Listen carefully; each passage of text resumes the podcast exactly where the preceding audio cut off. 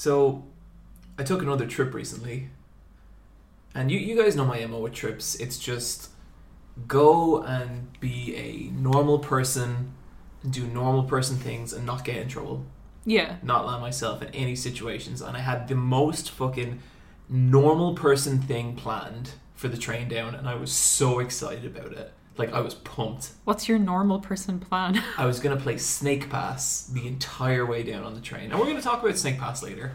But it's just this lovely, colorful, peaceful game about being a snake. I like how your normal person plan is to have a switch out and playing Snake Pass. Yeah, because then you know I did the thing where like you book your name on the on the website, and then like you go to your seat, and there's like you know your name above the thing, and so I sit down in my seat, and I'm like, ah, here we go. And the two roughest fucking people I have ever seen sit next to me, and like anyone who's from Ireland will know what I'm kind of talking about here, but like there is a particular type of Irish person that is quite unpleasant to be around and quite nasty looking, you know? Mm-hmm. And these were two of the meanest versions of them I have ever seen. They had like, they were dressed from 20 years ago. They had like hand tattoos and like little fucking teardrops and crosses on their face. And I was like, Jesus Christ, Jesus Christ. And I was like, okay, look, can't judge them just by how they look. Maybe they're gonna, maybe, maybe they're gonna be huge Snake Pass fans. They might be. They might be.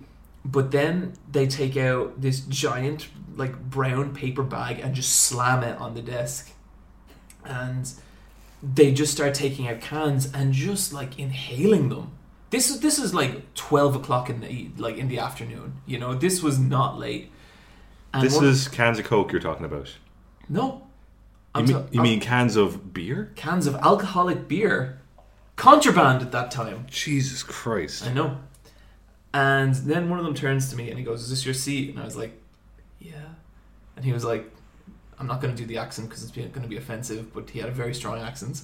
And he was like, "There's two girls meant to be sitting here." And I was like, "Oh no, this is this is my seat." And he goes, and then he just doesn't say anything and looks right back at his friend. And the two of them just get into this massive conversation of people they've beaten the shit out of. Did you move, John? After about five minutes, I was like, okay, I should move. Because I, I think these people are going to attack me. And I don't think they're going to be into my colourful snake adventure either.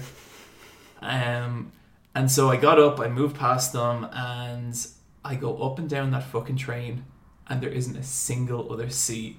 And I'm like, oh, Jesus Christ. Because now I'm going to have to go back, and I know they're going to make a deal out of it. Like, I know they're going to be like, well, look who's back. So I did what I encourage everyone to do, and I took the coward's way out and sat in the hall for the rest of the train journey. And just sat there and played Snake Pass and got a terrible cramp. But it was a normal person trip. Did you get the cramp in your legs or in your bottom? Yeah, bottom. In your bottom.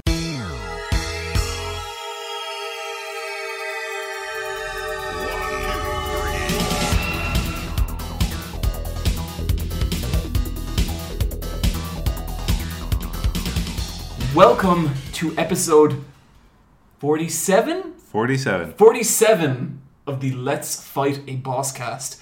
I am sitting here with two of the most well built robots in the Irish podcasting scene. To my right, made entirely of copper and with lasers for eyes, it's Brian. Hey everyone. And to my slight further right, we can have a different arrangement going on this time.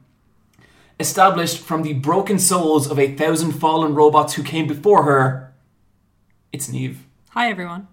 And who are you? With you always, I'm your host, John.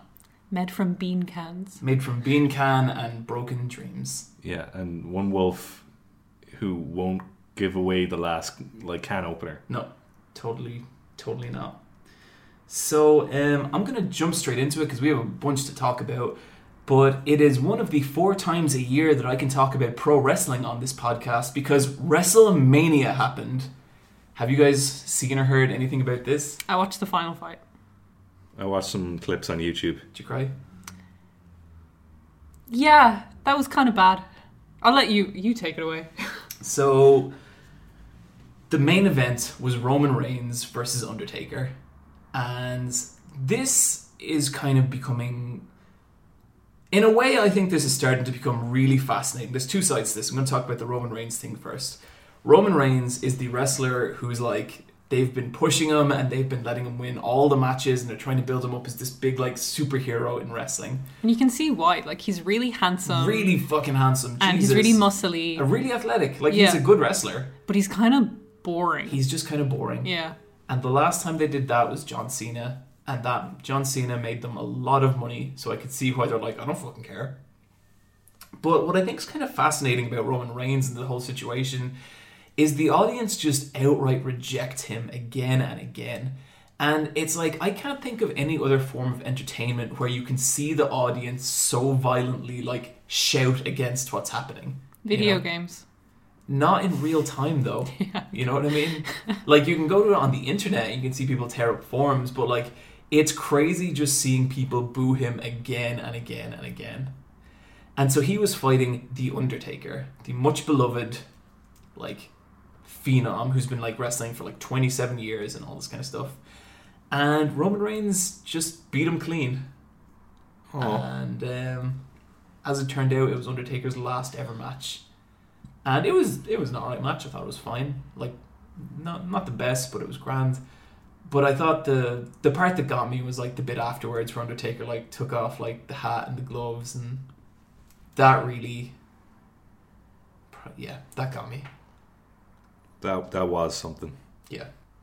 It's like that guy's been doing it for so long. And like imagine imagine being that guy coming into WWF and like he worked in loads of like other wrestling promotions before that. Like he had to like sweat blood and he had to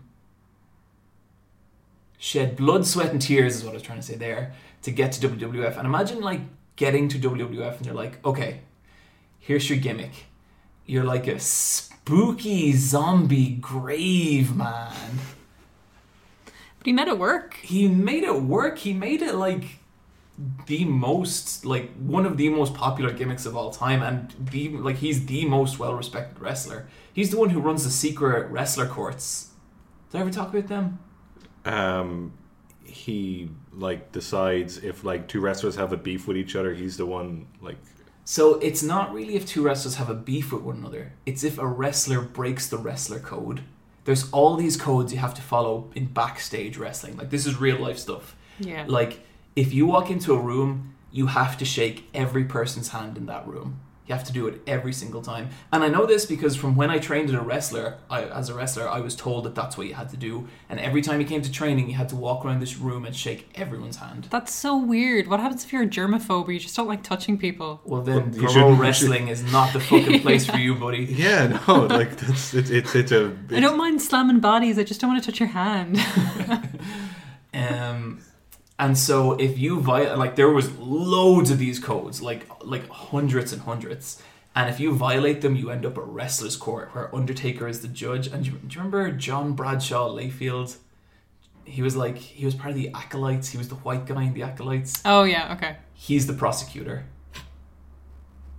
And uh, I don't know why they don't record this. This seems like gold. because this is this is Serious, business. Like okay. you can't like you can't talk about this stuff if you're not a wrestler, and you can't you can't use the lingo if you're not a wrestler as well. Like you can't say shit like Mark.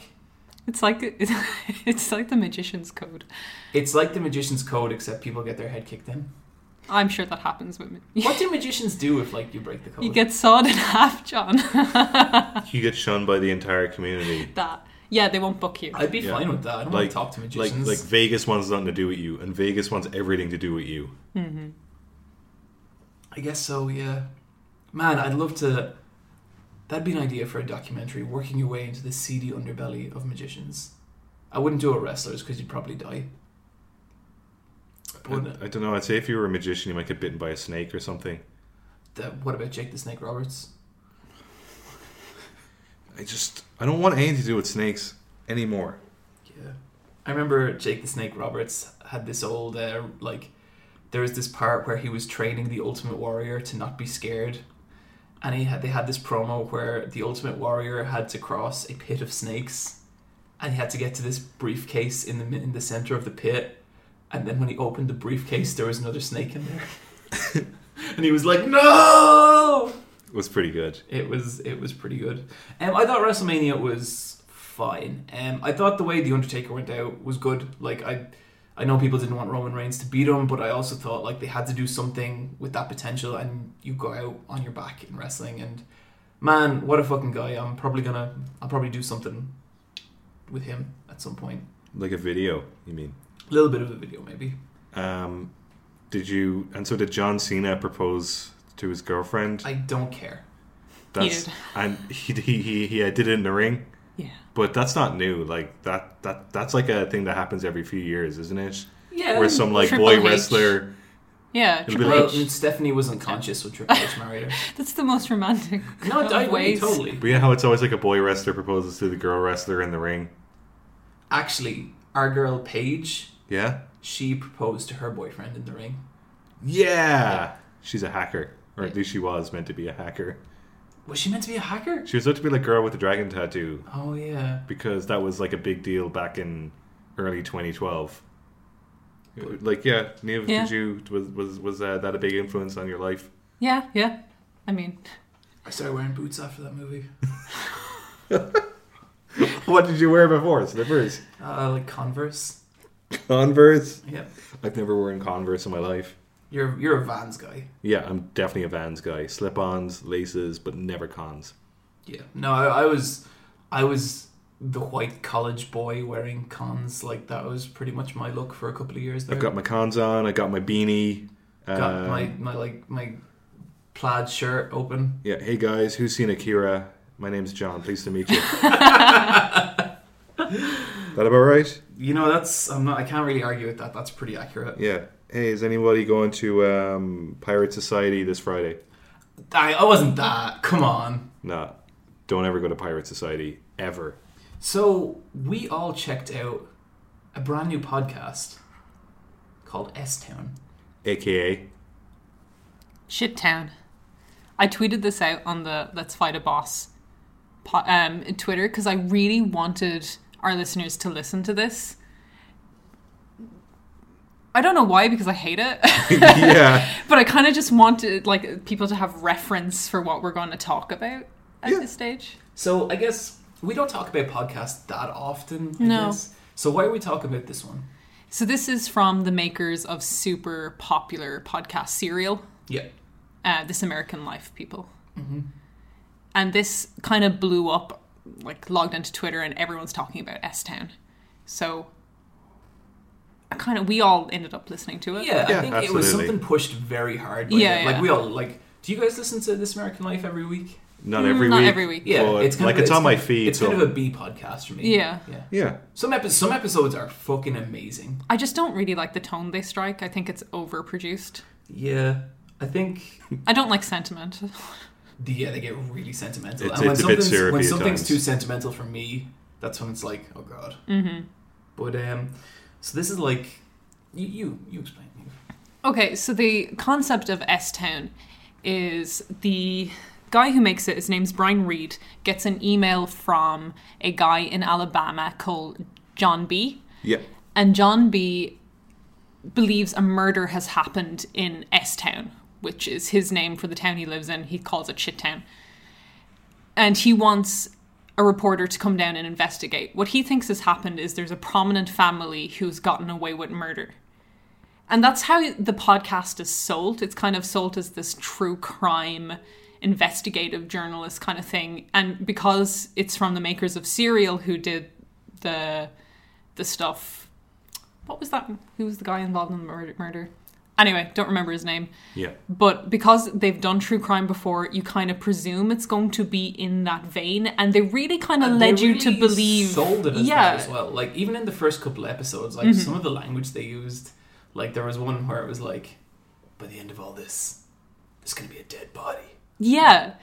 So it turns out, I'm gonna like spoil the crap out of this, but to be honest, it's really boring. So I think I think if you're listening and what we've said intrigues you, you should listen to the rest of this because it's pretty Yeah. misleading. Yeah, it is pretty misleading. So the first two episodes kind of deals with Brian going down to John B in Shittown and trying to figure out if this murder has taken place or not. By the end of episode two, you learn that no such murder happened. They found the guy they think is dead. They like they talked to the guy who they think did it. No one's dead. No, No one's no dead. Murder. There was no murder down there. But how episode two ends is with a phone call to Brian, who's back in New York, and he's told that John B, the eccentric guy who brought him down there in the first place, has committed suicide. And he's the dead body that they're alluding to. Mm-hmm. So from there, it's a seven episode series. From there, the next five episodes are basically a portrait of John B's life living in the town. And what I would say, like John B was a fascinating character. Oh, Yeah. for sure. Like he was, I did really enjoy that part of it to an extent. Like I liked, I more liked hearing him talk about things mm-hmm. because he he was one of these kind of savant geniuses. he was a clockmaker who installed his own kind of maze in his garden and Yeah. like he was just kind of a genius who was in a town that never really recognized that Yeah, like he was artistic and just kind of brilliant so he's really interesting to listen to and it's kind of got this real sad edge to it because you're listening to the words of someone who who's dead by the by the time you are listening to this as a podcast. But uh where it all kind of starts to fall apart for me is it goes into aspects of John John becomes the story. And John was never meant to be the story. John asked Brian to come down and investigate a murder, but then Brian turns it into a story of this guy's death. It didn't set well with me personally. yeah.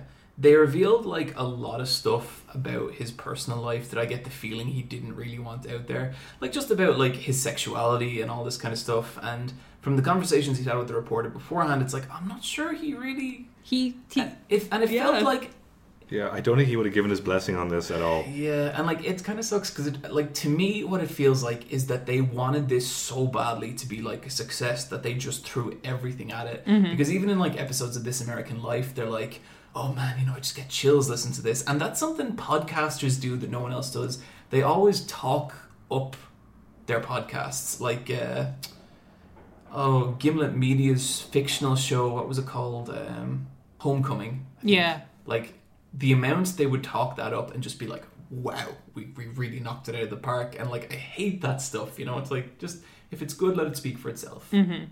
So it kind of seemed like that these guys had really invested a lot of time in this story and they really wanted a story. But what the story did become was like, did John B have gold? Was he this guy? Because he didn't trust banks. yeah So there was like these townspeople talking about was he wealthy? Was he not? It was kind of a whole pile of non stories. yeah there was a bunch of stuff with his like will and Yeah. like his relatives and his like friends fighting over like who um Who gets ownership of land? and like it just felt a little like i don't really want to know about this stuff you feel like I felt like I was a voyeur. Like I felt like you know when you hear like it's. I felt like it was eavesdropping on small town gossip that in a way that made me really uncomfortable. Or like if you're on a train and you hear an entire one side of a telephone conversation about someone's cancer. Yeah, It's just this really, really personal thing, and now you know all about it. And you didn't really want to know about it, but now you do. i've and- heard so many of those conversations yeah, just mm-hmm. that that weird like situation where you're like, this is private. But this was like a little uncomfortable, I thought, because this wasn't the guy telling us. Like, Yeah. This and and like John B really trusted Brian the reporter, and he he tells him, "I'm going to tell you this conversation off the record," and it was the conversation about his sexuality, and it kind of turns out that John B was probably a gay or bisexual man living in a place where he couldn't come out safely, or just just generally because of where he was from. it Just was his deep south territory. yeah, it's wasn't like it's Alabama. yeah. It was very, very, very repressed society. And Brian decides it's okay for three reasons, and they're the three worst reasons I've ever heard. One, he's like, okay, he wanted this off the record, but I spoke to three other people on the record who have mentioned this. So I can talk about it. Two, I think it's really good to have a portrait of a person, you know, and to give this full portrait of Brian, I like John, sorry, I need to tell this. And three was the most egregious one for me was as an atheist, John doesn't believe that this will affect him in the a- afterlife, and thus it's okay. Yeah, because he's dead now. It doesn't matter. Yeah, and I was just like, well, like, like that's not like like him being an atheist doesn't matter. I don't think John's afraid like it's gonna affect him getting into heaven. It's more like, what about the people who's left behind? What about his mother? What about they talk to a man he could have had a relationship from the small town who could be outed? Mm. Like they really, really outed a man who did not want to be outed. And it just felt a little desperate. I thought. yeah, Yeah. and it's kind of like episode six is when they do it, and it's kind of like you won't guess what happens in episode six, and then it's like episode six comes, he was probably gay, and you're like, oh, okay, great, Um, I liked episode seven with the uh, ear pier- or the, the piercing and tattoo Yeah. parlor sound clips. Oh, yeah, some of that stuff. That was that was so so that was me at work listening to that, and I could just hear, "Ugh, ugh," and I felt creeped out. I didn't like listening to Game of Thrones at work when I would get to like a naughty bit, and it'd be like he thrust his cock deep into her, and I'd just be like, oh shit. I love those bits. I put that shit on full screen. Oh no, I was just talking about the audiobook.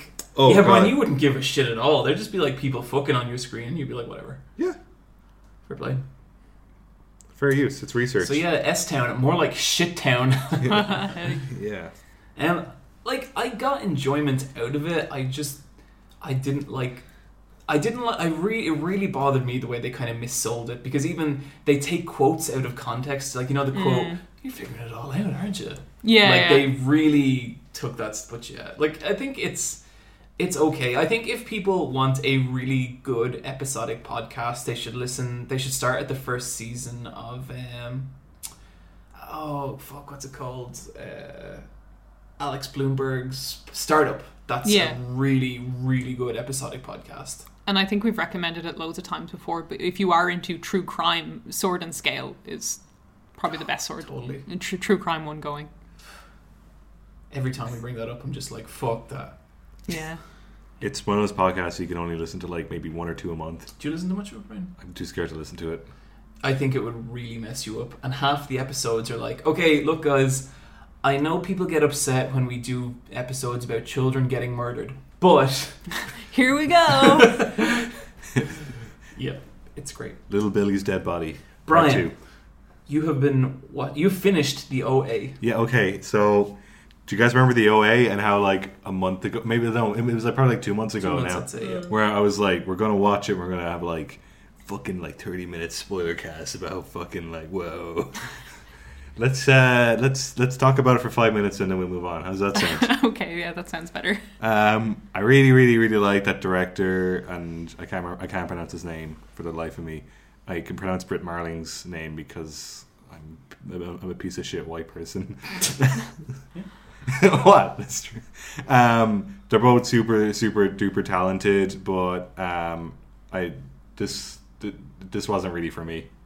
There was there was some good You stuff can, in it. you can say it, Brian. It's proper shite. It's, It's not, not. I, I didn't I didn't think it was proper shite. I think our with our original conversation, Brian, like I hadn't finished it, and you asked me, did it need a season two? And I was like, fuck no, no, this does not need a season two. then I watched the last episode, and I was like, this needs a season two, or this has been all for naught. Okay, so let's spoil it. All right, the show just suddenly ends with like a school shooting out of nowhere, and there's no like clever telltale signs about it. It's just mm-hmm. like, oh, America. Like, I think that's what they were going for. Yeah, but I think like there is no telltale signs of a shooting. You see what like it's kind of building up to this thing where you feel like her and the five other people are going to go and save the people who are captured. Yeah. And then it ends in a school shooting. So it kind of it comes out of left field. And how they kind of get through the shooting is why John was really angry. It was through the no, power no, of it dance. wasn't. It wasn't just that. It was just the Yeah. whole thing. Like every moment of that fucking th- and like, and I didn't watch it all. I watched like bits and pieces. But anytime I'd walk into Michelle watching it, someone would say something, and I'd be like, "This fucking show." Um, the uh, dancing thing was weird because I don't know where that evolved from. It just seemed like all of a sudden they were dancing, and then in subsequent episodes they were dancing more. But that was the whole point. Every time they were like um, dying, they came back from the afterlife with a new dance move. Okay. and that would be the way you're shaking your head john like dance is older than all of us like like ritualistic dance shamanic dance like it, it it's- to be fair. like if you're gonna get into like I the agree soul with the and sentence shit you just said. I have no idea how that makes this show better. It's a magical dance that brings you back to life. Okay. But you need to learn all five parts. Like, no, Yeah. I'm not shaking my head at you. It's just the sh- fucking show. But like the way the way it's done in the show is they do the magical dance to distract the school shooter. So it isn't even magic. It's just like a cool distraction. Mm-hmm. And the guy's like, "Whoa!" And then like some fucking like cafeteria bro like takes the gun off him. But it's like it wasn't about them like stopping him with the dance. I think it was about them like they were waiting for this moment that they thought was the right moment, and then they were like, "Shit, school shooting! This has to be the right moment. I guess we dance because this is the fear of us losing our lives." Like dance was really good. John, you just need to get high and watch it. Get on my level. She's just gonna like burn one off. Just have a good time. Um, so like I think I was just like I went from the first part of the last episode being really angry because I felt kind of cheated, and then I kind of cried during the sh- the school shooter a bit because I felt really like like it's a horrible thing to imagine like that happening. That's a horrible thing. Yeah. And then by the end of it, it was like I will watch season two, but that really needs to go somewhere because if it doesn't, I feel like I've been played a little by the end of season one. Yeah, me okay, too. so like that's the kind of not saying this is definitely how it is, but that's how the whole show makes me feel. Hmm. I feel it's one of these shows where they're they're happy to like cast out all these incredibly vague a- actions and statements, and they want people to be like, "Oh, where's this going? Like, what?" What, what does that mean? And it doesn't. I don't think it really means anything. I think if you ask the director about it to give you su- some super vague bullshit, and like it just it didn't mean anything to me. It was just a bunch of like seemingly deep things that weren't. But couldn't you say that about like religion? Like this was like it's I like don't like religion either. Yeah, I know, but it's a show that's kind of like trying to answer big questions when there is no answer. So, like, everything it's just going to throw out there is going to be vague. And it's kind of more exploring these concepts through, like, I don't know, TV and kind of like, it's like you're exploring the idea of the afterlife and can you exist in there? Like, this is an artist's impression of what they think an afterlife is. It's never going to be fulfilling in the way that maybe you want, but maybe it'll make you think about stuff. I feel like I could be saying the exact same words you're saying, except to me they'd be negative. okay.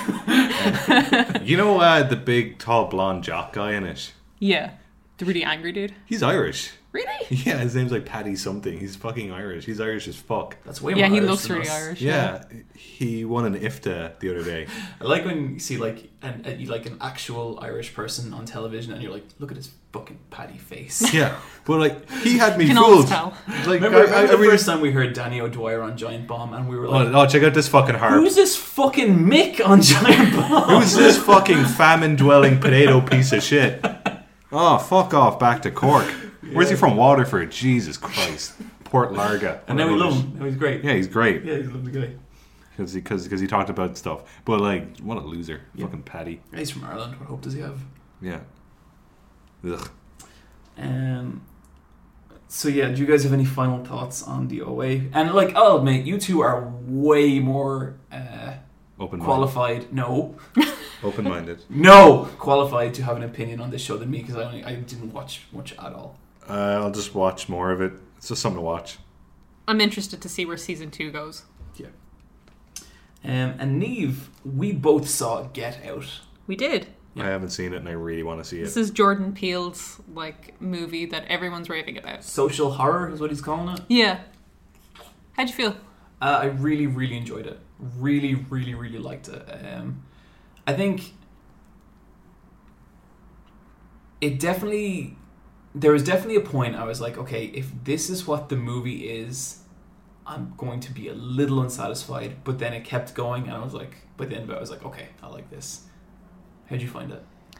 I wish it was like another 20 minutes longer. Yeah? I felt like it was resolved super quickly. And like just given like, you know, I think it's from the producers of Insidious and kind of stuff like that or the writers, I can't remember. Um and there's a lot of kind of freaky deaky shit in it. Yeah, it gets very freaky deaky. Freaky deaky. like it, it goes it goes to some places. Yeah, like I thought that would kind of there's kind of the way the plot goes, there's kind of two ways it can end up. More realistic way or a more kind of pulpy way. Yeah. And it went a way that I wasn't expecting it to go. yeah. And I, I when it was happening, I was just like, oh, okay. When that first happened, I Yeah. um, it's kind of hard to talk about this, but like when it first happened, I was like, oh, I feel like they're kind of selling out their own premise. Yeah, yeah. But then after a while, I was like, mm, you know, actually, what I feel like they're kind of doing here is trading one form of racism for another kind of racism, and I actually really appreciated that. Mhm. I was like, okay, um, and I'm gonna loot drop it later, but uh, there is a podcast. I think it's the Best Friends Cast, episode one eight eight, where it's Woolie and another guy called Satchel and um, they're both black dudes. And I only mention that because it's relevant. But they, you know, they really know their shit in terms of media, and they just have this hour and a half long conversation about how the film hit them, and it was really interesting just hearing like their experience and like Mm. little bits of the film that didn't really hit me as hard because I'm, I'm white as fuck and I wouldn't know that like really stood out to them and was like holy shit like I can't believe they did this or I can't believe they got this nuance. And there is definitely a nuance to that film I did not pick up on. Like um you know the bit where they're at the party and he walks up to the other black guy and he's like oh good to see you here man and like he held out his hand. Yeah. like that ruined them. They were just like fuck because like that's what you do if you're a black dude at a party full of white people. And I thought that was really really interesting. Mm-hmm. Um, do you guys watch a lot of Key and Peele? I've never watched any A Their little, their yeah. sketch show is so fucking funny. Yeah. Those guys are geniuses. So that's Jordan Peele and Kevin Keegan Key. And he's in more stuff, Kevin is, yeah but they're both interracial guys, so they both have like a white parent and a black parent. Um, and they they speak up a lot about that in a lot, a lot of their kind of interviews. Uh, but they just love talking about race. um I thought the some of the acting was fucking exceptional Yeah, Like, yeah. I, I loved I loved the girlfriend I thought She Yeah. was really good. She's There was- Marnie from Girls. Yeah, there was one bit with her where like her voice was very emotional and her face was really still and it was so scary. But um, I really, really loved the housemaid and the groundskeeper. They're really good as well. And even like the brother, he looks like this like creepy Irish version of Heath Ledger. Yeah, It's like he was really good in it as well. yeah, um, But um basically for me it went a more I guess sci-fi route Totally. than I was imagining.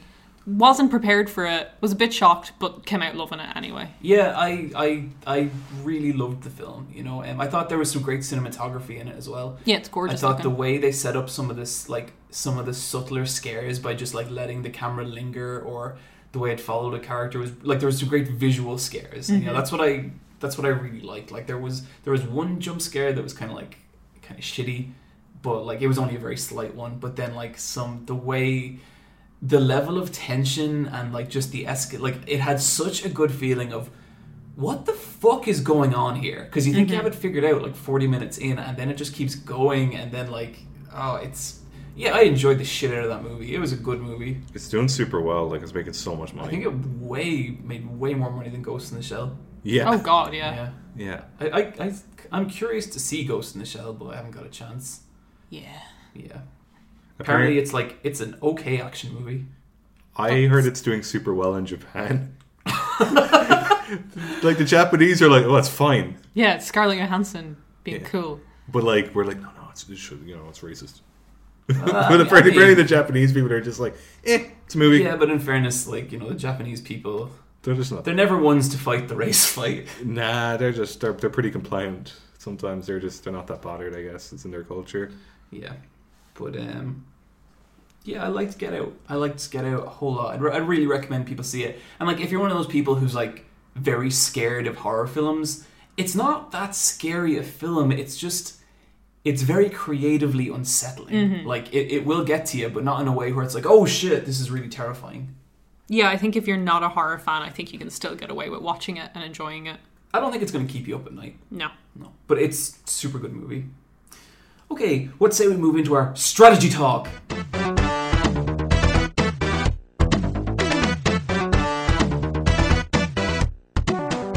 Okay, I'm going to start off with Snake Pass. So, Snake Pass is out on the Switch and it's 20 euro. It's also on the PS4, I think. I think I think you're right, yeah. And um, I kind of I was really held back from like getting it first because I like kind of could see what it's kind of like a physics platformer, and I was like, oh, I don't know if I want to spend twenty euro on a game like this. Twenty euro is such a weird price point for me because it's like, what is a twenty euro game? I know what a ten euro game is. I know what a thirty euro game is, but twenty is like. And so I decided to take the plunge with it anyway, and I'm really glad I did because this game is fucking cool. You play this little snake called Noodle, and the whole thing is you have to like get through these levels and all you can do is like raise your head squeeze move forward and like move left to right and that's those are all oh you can get a little bird to pick up your tail as well and those are all your options and it's really interesting because like you're facing all these obstacles that are way more simple than a regular platformer. Like say with Mario, you have double jumps, triple jumps, and long jumps and all this kind of stuff. In this, you can crawl and you can wrap around hmm. and stuff. But because of that, regular obstacles become so much more difficult to navigate, and you really have to be like creative with how you do it. And the controls are so unusual, and it's such an unconventional system that it really takes a lot of getting used to, but in a way that's really satisfying and builds up really well. And I had a moment like when during the first level where I could see like a coin was out on a bunch of like uh, kind of bamboo things, and I was like, I don't know how I'd ever get that. Like that's impossible. And then I played forward a couple of levels, and I came back to replay the first level, and I just looked at it, and I was like, oh, and I just went out and got them because I had gotten so much better at like being a snake.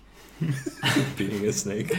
and um, the game just has this really lovely charm to it. Like the the main character, Noodle the snake, he's so fucking cute. Like he's just he's just this happy little snake. He know? looks like so much like the Jungle Book snake, like he's like classic cartoon snake. he's like he's like the Jungle Book snake before shit went really wrong in his life. he looks like a cereal box snake. He is. Yeah, he does. Really But, does. Like Snakies. if he falls off the edge, he like screams. He goes ah, and you're like, oh no, Noodle. And a lot of it's trying to keep Noodle from getting hurt because like there's Mm. spikes in it as well, and if his tail falls down to spikes, he's like, oh, and it's like, oh no, shit. Has has has the game got a story? Is he trying to rescue someone? It has as minimal a story as you can imagine. The precious gems are gone from the jungle land. Oh shit! Yeah, I know it's fucked up. I hate when that happens. And I think there's an evil bird somewhere. How long is it? Have you finished it? I've played about 10 hours and I don't think I'm anywhere near finishing it. Um, and it's also like the way the levels are evolving and the different kind of obstacles keeps me really engaged because like because the controls are so weird they can introduce something really simple like just you know a platform that rotates and you're like fuck how am i going to deal with this? You know? And i really love it. Like the, the gameplay is really fun and like the music and the atmosphere it's a super chilled game. It's quite difficult but it's really chilled. Does it use the switches kind of movement controls? Okay, thank God. yeah no that would be a nightmare. Yeah. Uh, I would really recommend it, especially like the Switch is kind of a desert wasteland of games, and I'm super happy I own this. And like it was fucking awesome. Like despite my train adventure, taking it to Kilkenny and just like hanging out there and having it in my hotel room, that was really really fun. So totally recommend this game, Cool. Especially like um.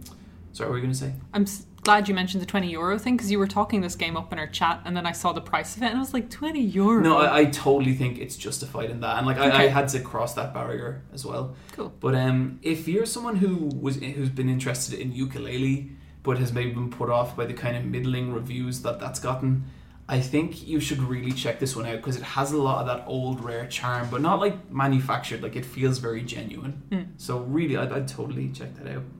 Neve, I'm very curious to hear about how you're getting on with uh, Mass Effect. I took a break from Mass Effect because I heard the patch was coming out. So this huge Mass Effect patch came out, patch 1.5, something like that. Yeah, 1.5. And they added loads of stuff. So you know the way the faces were like weird Barbie faces where they just had like stickers for eyes? They added some depth to them now. Like that's all it is. It's just a little bit of darker shading at the upper part of the eye. And it looks so much better. It's just That's like good. yeah, it looks like night and, night and day difference. And uh, what I'd like, they've done loads of things. I have the whole list here. I don't know if That's a big list. it's a big list. Like you can look it up. There's like literally a lot of shit they fixed And significant improvements. Significant improvements. Like like the, the reason you play a Mass Effect game is for those character interactions. So they've fixed some of the animation. They've toned down the horrible makeup on a lot of the, hor- uh, the characters. Makeup. Oh my god, yeah, there was one character and she just had like this terrible purple eyeshadow. Again, looked like a crazy Barbie doll. And they've just like they've pulled everything back. They've, Softened. Like my kind of woman.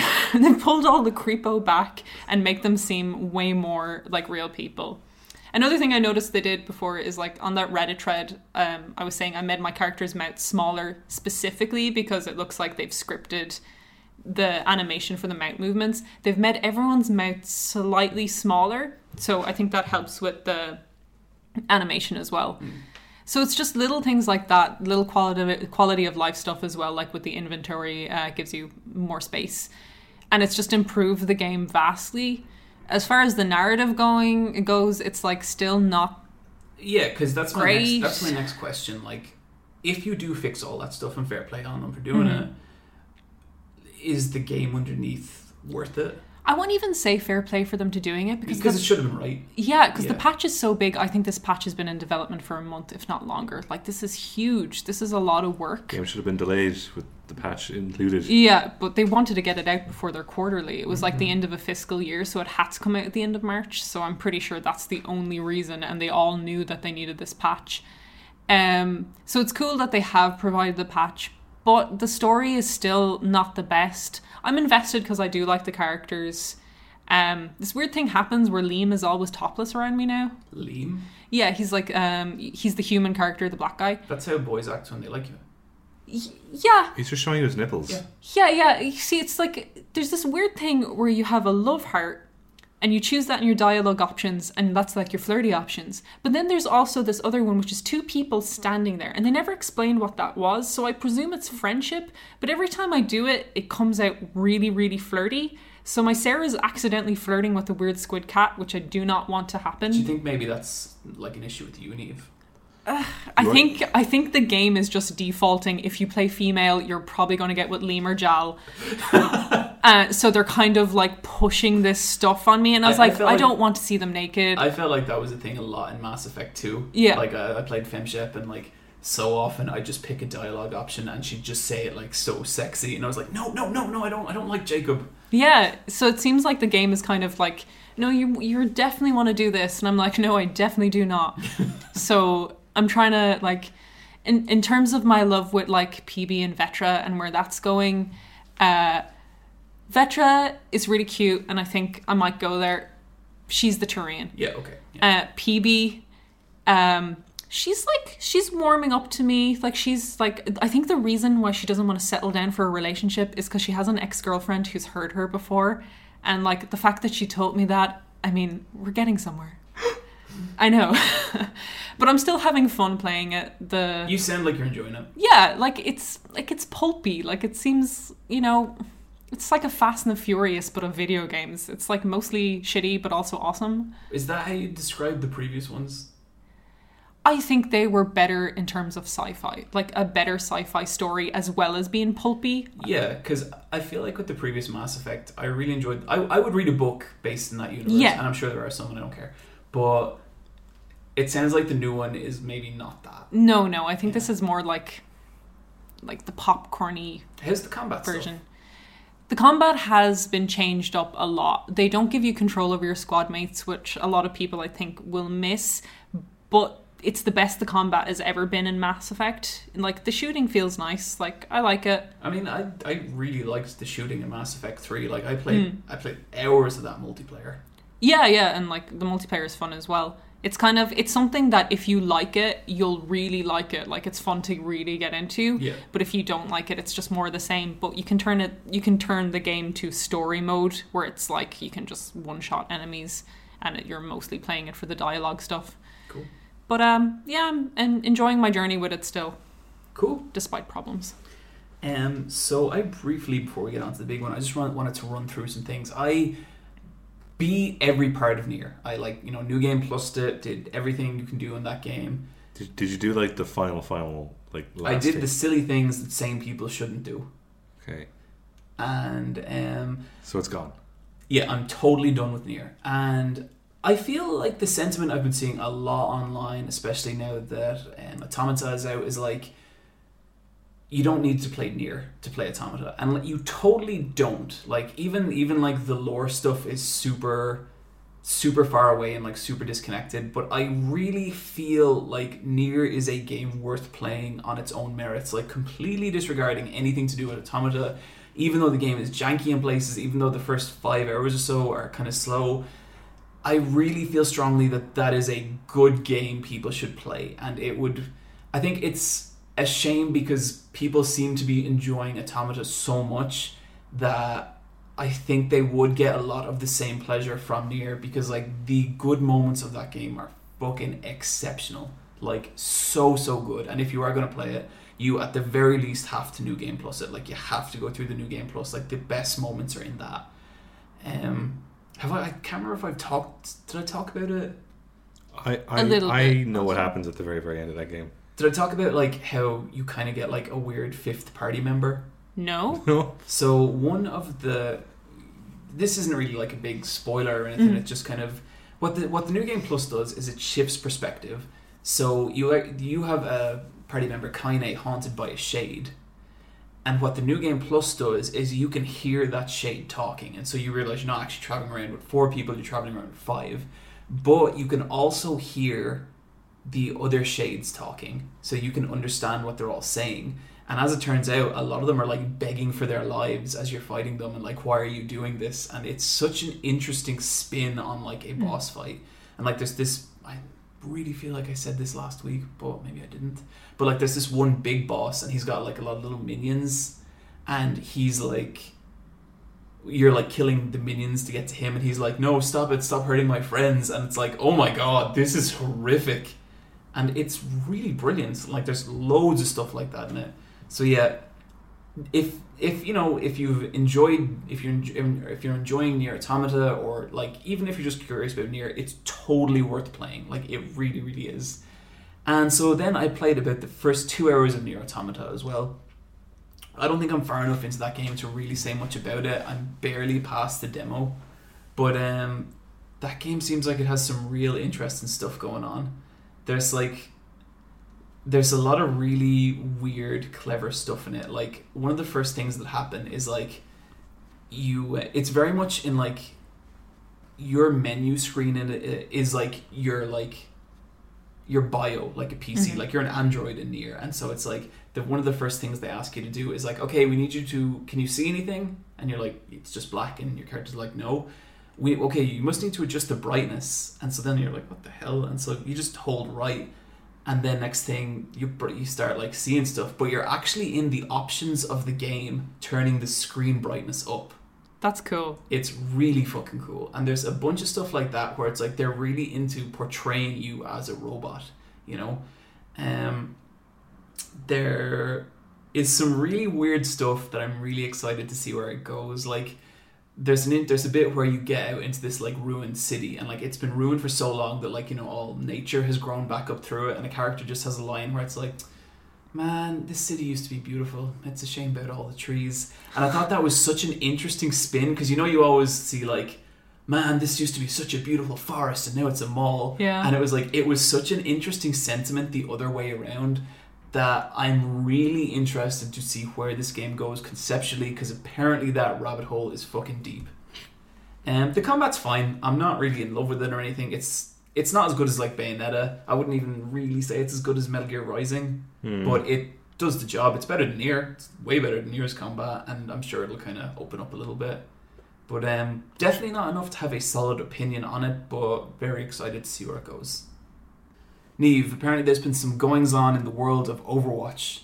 There certainly has. It's all lore all the time. Okay, with all the respect in the world, do people really care about Overwatch lore? Yeah, people into the Overwatch do, but like I think people mostly care about trying to figure out the lore because they give you these little breadcrumbs that sometimes retcon the old breadcrumbs through like sprays and just dialogue lines. Like there's a lot of work to be done, but basically there is no real lore. It's Yeah, But they uh, seem to have started with the character designs and worked outward. Oh yeah, completely. They totally worked backwards. Um, so the new event came out on the 11th. bunch of new costumes, right? Yeah, it's called Overwatch Uprising, and the whole thing is it's set seven years in the past before Overwatch has disbanded. So there's loads of um, Overwatch, just like uniform skins. So Mercy gets a skin, Reinhardt gets a skin, Trobjorn and Tracer. They all have their little official Overwatch skins. They're really cute. Mercy has a bray, and Tracer has a little cap. It's adorable. Um, so it's a big yeah we're all in it for the skins then genji gets a black watch skin which is basically his metal gear rising Fucking Skin. Black Watch. Oh, that's the one where he has the titty out. yeah yeah Oh yeah. yeah. Yeah. so they kind of retcon that as well because originally it was like is genji just a face and i thought maybe he's kind of like robocop and was a face a heart and a hand but he seems to be like a face a left tit and an arm like that is that is it You know, in fairness, that's all you need. i know Yeah, i know yeah. like You, that you, you can never go off one of them. The arm is there. the face is there for kissing. it's just all, all anyone could want Maybe in like a couple of skins, they'll give him a butt. maybe I think that I think that'd be asking too much. I I think so. I, I, I think, think that's that pushing the lore too far. I think the tit is enough. Um, McCree gets a Blackwatch skin as well, so this is younger McCree. McCree was in Blackwatch. Yeah, Oh so God. I- okay, I, I actually think I saw this on Tumblr, and he was wearing like weird springy shoes. yeah, they kind of look like wheelies, Yeah. Wait. Wow. but like cool wheelies. Widowmaker go. Yeah, Widowmaker gets a skin, and this is Widowmaker's skin annoys me the most. Not because it's a bad skin, but um, Widowmaker's purple. The skin she has is called Talon. We're kind of led to believe she turned purple because they like removed her feelings, and through that process, I'm sorry, but Widowmaker's blue. she's purple. She's blue. okay, blue purple. I'm googling Widowmaker. I want to make sure we're not. Is she? Bl- no, she's like that'd be Smurfy. This could be like an optical illusion. She's Uh, I can kind of be both. I She's guess. violet. yeah, like she's purpley blue. But see, like it, it. See, the problem is, it's because that's pink or, or that's magenta. Yeah, totally. So Yeah. if, if I put my hand over her This clothes, is, no, this, none of this is playing for podcast. no, Okay. like every every. But then there's one here where she's definitely blue. Well, that's the lighting. That's nighttime. Oh god, she's like She's like a one mood ring. of- yeah, she's like a mood ring or that Look, she's, dress. what, she's whatever you want her to be. Yeah. That's the great thing about it. So her. we're led to believe that she's like blue or purple because they took her feelings. So the skin is called Talon, but she's just she's just her normal skin color. So when was she turned purple? I don't like when. Like why? That really annoys me. Just make her purple. Oh, Brian, stop it. He's That's what- showing nudie pictures of I just googled Widowmaker. I didn't even go. I didn't use any other words. Brian, the safe search was off. You know what you were doing. Is it? Save search. Oh, it's definitely off. Um, so she gets a skin. Bastion gets a skin. Orisa gets a skin. They're all like three thousand Blizzard coins. Is that a lot? That's that. That's the highest they can go. That's a lot of I fun money. definitely that. Yeah, yeah. It's like which is really frustrating because And is it just for this event? yeah, Ah, fuck that. and it then. and it like goes until May first, May second. Like I was gonna jump in for a few games, but I don't know if you bother. God, I've gotten about like ten loot boxes, and so far I've gotten like a like duplicate sprays from this event and one like the Bastion skin. Yeah, their loot box stuff really irritates me because like I feel like it's focused on whales. Oh, completely. Like the people who have like all the skins now have like dropped loads of money. Yeah. Um, the PvP part of it, PvE part of it, is you're on a team with like Reinhardt, Trobjorn, Tracer, and Mercy, and you're going through waves of enemies, and it's kind of like uh, an Overwatch mission in London. How does it work? Like, well, Yeah, I mean, because you're like limited to those four characters, there's like there's a lot of bullshit when you go in with people not like you. Someone has to pick a character before you go into the match. Yeah. So like, say everyone has picked, and s like what's left is Trobjorn, and no one wants to play Trobjorn. So like the person just won't select it. no one wants to play Joe. So then, like, okay, fine, I'll select off Mercy. You can be Mercy, and I'll be. Tra- no, he doesn't want to be Mercy. So okay, the Reinhardt is like, okay, finally. You know, people do that a lot. that sucks. Yeah, and sometimes you get a team where it's kind of like, okay, we'll see who wants to play who or who thinks they'll be better as what. But other people will just stall the game because they don't want to do it. Um, it's fun. I don't think their PVE thing is great. I don't think it's as good as Junkenstein's Revenge. I wasn't even that into Junkenstein's Revenge. Like, Yeah. I thought it just it felt like a janky mod. kind of I, I mean this kind of feels like that too it's fun because you get the story stuff out of it and there's new dialogue lines between everyone and there's a bit of like a cinematic beforehand but yeah like i don't think their horde mode stuff is good Yeah, like particularly I think it could be. Like, I mean, I don't, Yeah. I don't, I think you could potentially do interesting things with that character set, but I think, I think it would take more investment than they're willing to put into it. yeah it's only for like events so they're only like tailoring the Yeah. maps they have for it but um yeah that event is going on if you're playing overwatch hop on get some skins and i'm enjoying it Cool, good to hear. Brian, I'm going to let you take the lead on this one because Persona Five has come out. The only game you'll ever The need only, the last game you'll ever to, the need. last game on the Xbox, Yeah. Persona Five. It's finally October 2014. It's out in the PS3. Everyone, go get it. Yep. I've played 30 hours of Persona 5 in, in a week. That's pretty good. That's pretty sad. Um, I was playing it so much the other day that I was like, I need to stop and appreciate this game, and I'm taking a break for it for a few days. Um, so far, I really like the characters. Uh, there's a few kind of like, oh, this is just a mishmash of this guy from Persona 4.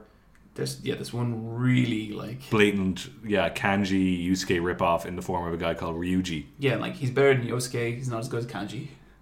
his backstory is getting real good. I, I'm, I'm at rank five with him uh, in the social link, which is now called Confidant, and I really, really feel for the dude.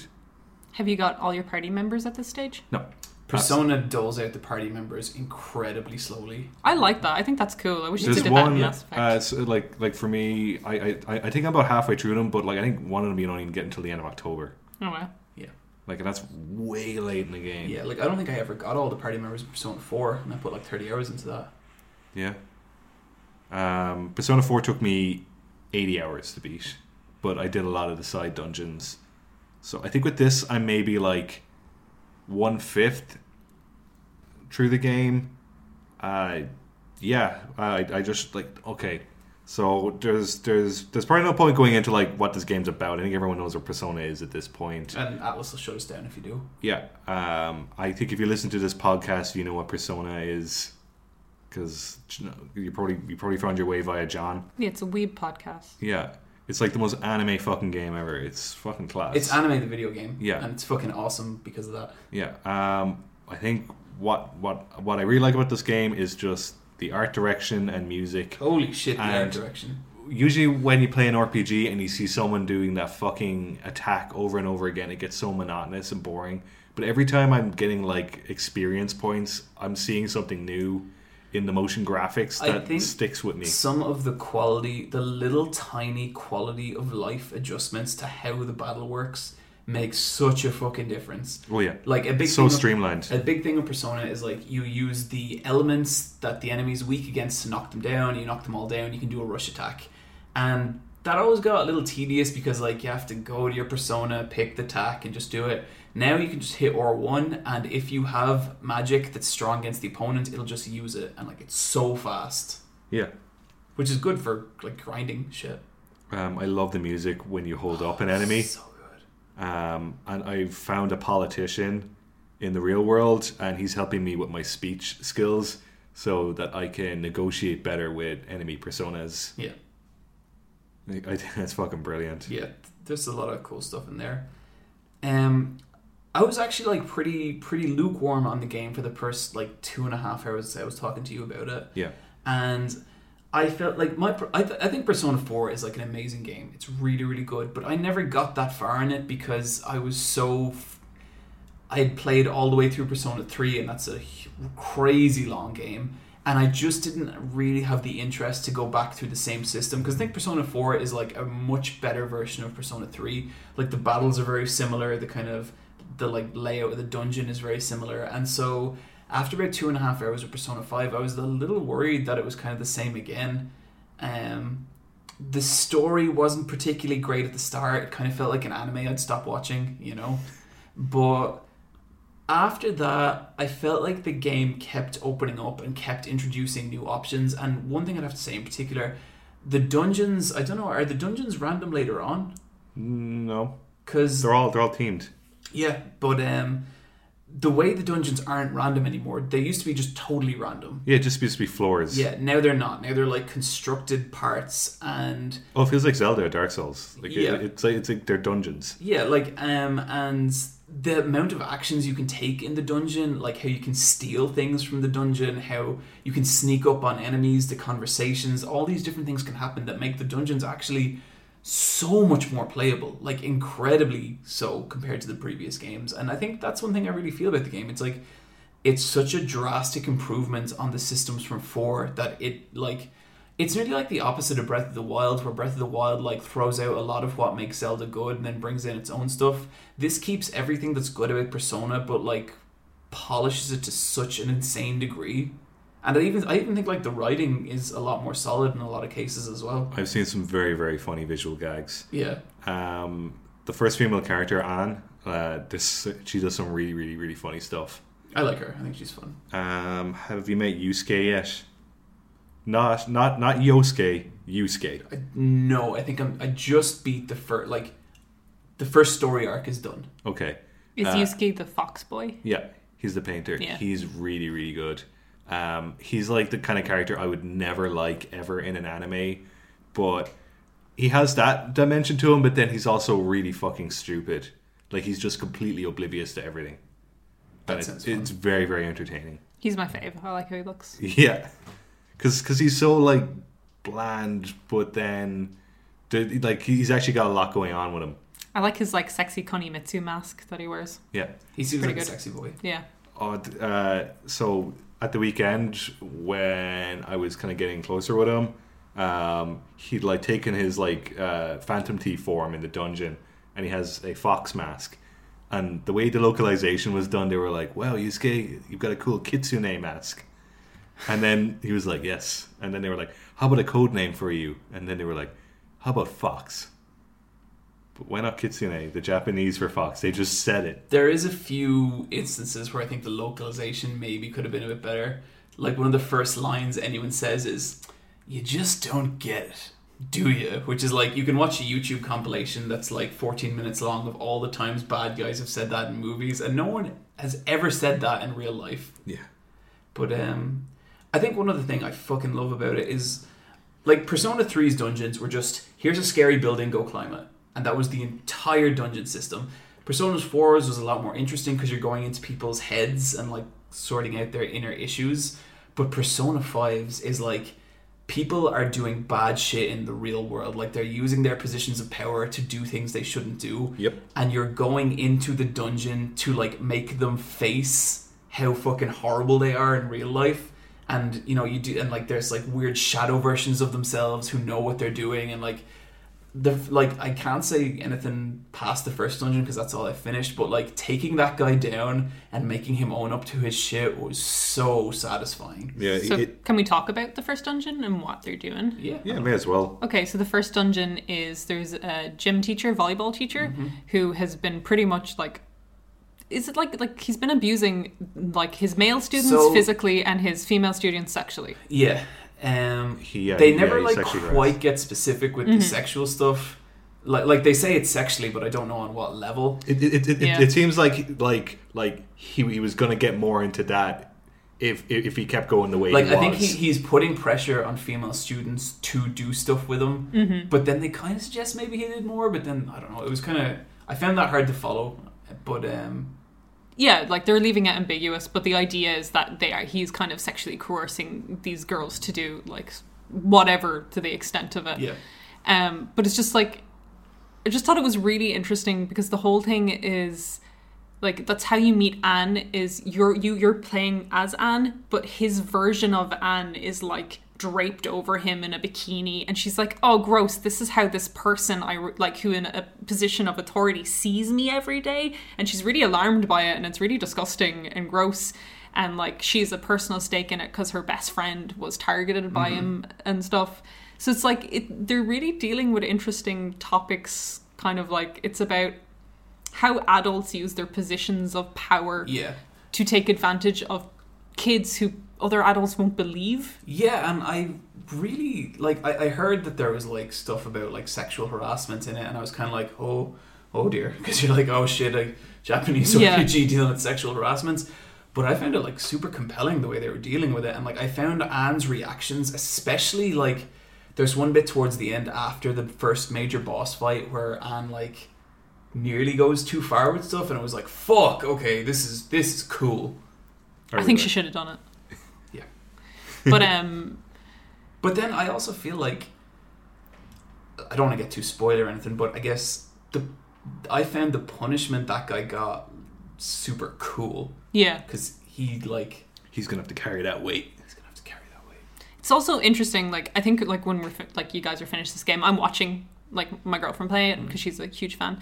Um, I think there's some interesting stuff to be said in it because like the first dungeon is about this kind of guy taking advantage of girls, but then the game itself sexualizes Anne to a crazy degree. Like Anne's a cool character, but the way her like it's just a little thing. It's just the way she stands in battle. Her super doubled over. yeah, her ass is on the same horizontal line as her boobs and her face. Like she is just broken.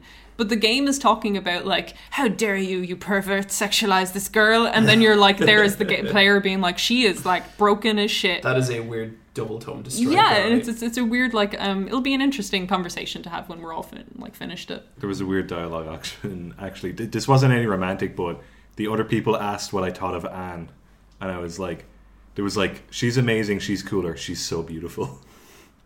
the little cat really wants to fuck Anne. Yeah. Yeah, Oh, he loves her. He's like, "You're so gorgeous, Panther," and like I've heard him say that like twenty times. Um, I love Anne. I think she's great. She is really, really cool, though. But then um, uh, I, I've met one of the other girls, and she's pretty interesting as well. so this is a waifu game. So who's gonna be your waifu? She's not there yet. You know already. Oh, I've seen her. Okay. Brian likes one because she's not obvious, which is so lame. Which one?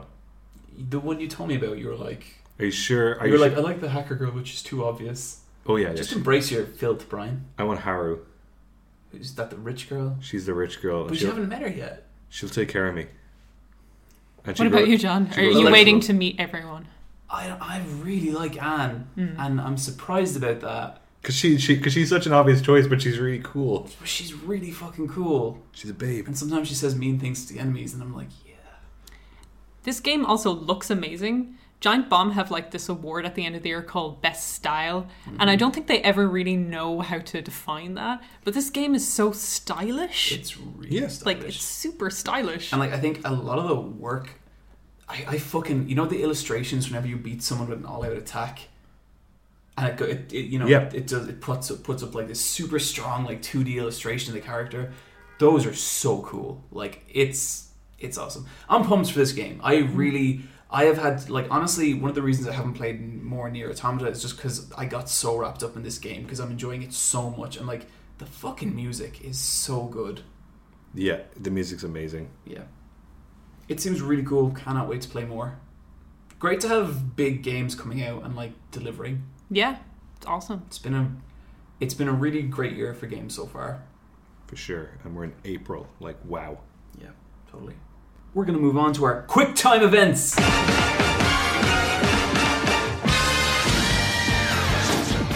This is the quick news section of our podcast and first up we have the Destiny 2 trailer dropped. So, is this a new new Destiny trailer?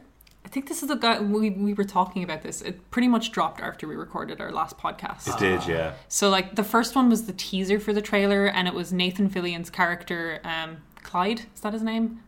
Uh, whatever. Drunk But- robot. Yeah, I drunk think- I think robot. we talked about this, didn't we? No, we didn't. It happened directly after. I know we we talked about this because like we were ranting about it. Um, Oh, we talked about it in chat. I think. yeah, yeah, yeah. So I then, believe my I believe my exact words were, "Neve, what the fuck is with this Destiny trailer?" yes, that was your. Yeah, that was it. So like the trailer dropped I felt so underwhelmed. Like we're going to I'm going to leave this in like a loot drop or like just we'll put it up on the Twitter or just Google Destiny 2 trailer. But like just as a fan, they've decided to double down on a character actor and it's it's Nathan Fillion doing this Clyde character who's You know Nathan Fillion, don't you, Brian? He's re- from Firefly. I like Nathan Fillion. Yeah, I he's mean, who he's putting our this is sci-fi the thing. shooter. We all like Nathan Fillion. Like, great, he's a funny guy, but He's epic. Bungie have used him so much. They used him in ODST where he played Nathan I Fillion. got a really good Nathan Fillion pop vinyl. They use him oh, in sweet. Halo 5 where they where he's like serious Nathan Fillion. And now they're like doubling down on Destiny 2 where it's like I hope you like this character because that is what you were giving you. Like even in the game in the trailer they talk about the new bad guy and Nathan Fillion's character is just like Gary Uh, what's his name? I forget his name. And it's just like, even if your characters don't remember the name of the threat that has destroyed everything, like that doesn't bode well for me. That doesn't bode well for good sci-fi. That like that's them being like, we're going to focus our energy on Nathan Fillion. And we kind of saw how well that went when they decided to double down on being like, oh look, it's oh god, what's his name from Game of Thrones? Tyrion Lannister. Yeah, yeah, yeah. It's like, Oh, yeah, the boring robot. Bring Yeah. him back. Bring Tyrion back. but like that did not go well for him. They had to patch out his dialogue because it's shit. It's Troy Baker now, wasn't it? He, Yeah, he, uh, yeah. He, he was the updated robot voice. But it's like, that why was such a shit show. That whole thing. double down on a character actor again? And it's like you really have to hope that everyone who plays your game loves Nathan Fillion. I'm all right with him. Like, Yeah, I, I, I, I totally have no problem with. He's great. Fillion. He's great in Modern Family this season. Yeah, he is. He plays the funny weatherman. it's kind of like and the trailer basically went okay guys you're going to get your story and you're going to get more loot loot the idea is everything in the tower all your shit has exploded they literally say that and I like the boldness of that. I have to say. yeah yeah it's like and there will be loot like they're like they're telling you what destiny is now it's a loot shooter um It's interesting because I know a lot of people that will sell people on it. Mm-hmm. That's totally the part of me that maybe really just like, okay, this is definitely still not for me at all. The the, Yeah. the uh, trailer that I d- yeah. So for me, I got a real Borderlands vibe off it. It was real kind of. It was real As you, quippy. as you can tell from the sharp exhale, we're all huge Borderlands fans. it's just like Whedon-esque it's like everyone's least favorite Buffy character is now the main character of this and like Is there a specific character you're? Oh, that guy. who, who's your least favorite Xander? Xander. Yeah. Yeah. I, I think Xander's fine. I like him. Oh no, later later season Xander is not fine. Yeah. Xander gets an eye Yeah. patch. That's about as interesting as he gets. Yeah. Nathan Fillion rips out his eye. Yeah. Full circle. Um, I like so Willow. you just kind of like you're kind of with Destiny 2 you kind of felt they had an opportunity to rebuild this narrative from the ground up, but they seem to be doubling down on some characters that everyone generally found forgettable, and I think that's a weird decision. I don't know, like I guess it's just more Destiny, which I don't know why I'm surprised. I'm not. I'm a little disappointed. I, I guess. think if you look at how financially Destiny probably did, like it's going to be very different from how it did critically. Like how it Mm-hmm. did critically, like was kind of like you, you know it got there in the end. Like the pretty pretty Taken okay. King was good. Yeah, Yeah, Taken King was pretty good. But like financially, I'd say that game made them so much fucking money they could give two fucks about like the criticisms of it. Yeah. So they're going to make another one of those games. and that, yeah, that's it. Like you're gonna buy it, Eve. yeah. I hate Like like people shit all over the Marvel movies, but everyone goes to see them. Yeah, so like that's kind of how I feel about Destiny. Like Yeah. it is what it is. The and, like it's not for me, but like I'm not gonna do a fucking critical evaluation of why I don't like Avengers because no one's going to care. Mm-hmm. No. You know? Shut up, shut up, loser. Yeah, no, that's fair. Um, actually, did uh, I, I, I, I, I, I, um, did you guys see that new Thor trailer? Yeah. I thought it was really good.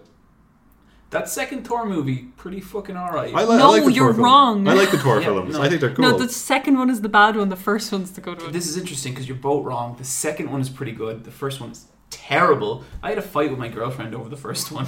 like everyone in the world thinks you're wrong. I, I prefer the first one. Yeah. Or, or no, sorry, the second one. Boom! No, Yeah. oh my god! I think you've all just like you've. But then You're just- I prefer Captain America 1 to Captain America 2. Yeah. And everyone thinks Captain America 2 is the best because it's like, it's like Metal Gear Solid, bro. You, No, you people literally like- said to me it's like Metal Gear Solid. People Yeah. like the second one because there's more shipping. Oh, yeah, there is. The second one made Which me is like Metal Gear. The second one find, is the movie that made me go like, oh, okay, I kind of get Loki now. Because you know, like, like Loki's like super Bucky. popular. No, the second Thor movie. Bucky. No, in Loki. Thor. Oh, Loki. Yeah. Yeah. I thought you were saying Lucky and you were saying Bucky I wrong. said it kind of weird the first Yeah. time, but the- the, second okay. one made me like understand Loki because he was like a fun character in that.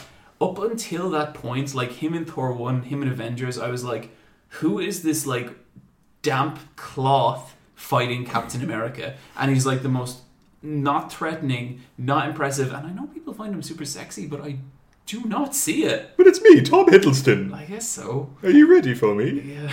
I don't know. I sometimes think Tumblr girls have this competition with each other where they're like, let's pick the ugliest dude going to find attractive. Let's pick It's like, the palest boy. yeah, you like Tom Hiddleston? Well, I like Benedict Cumberbatch. Oh, Ah, Benedict Cumberbatch is beautiful. oh my God, John, he looks like an alien. Yeah, A beautiful alien. He uh, does look like a vampire shark. Yeah, all these things are true, but again, like these are all positives. I, I still haven't seen Doctor Strange, but I have it proudly torrented on my Same computer. here.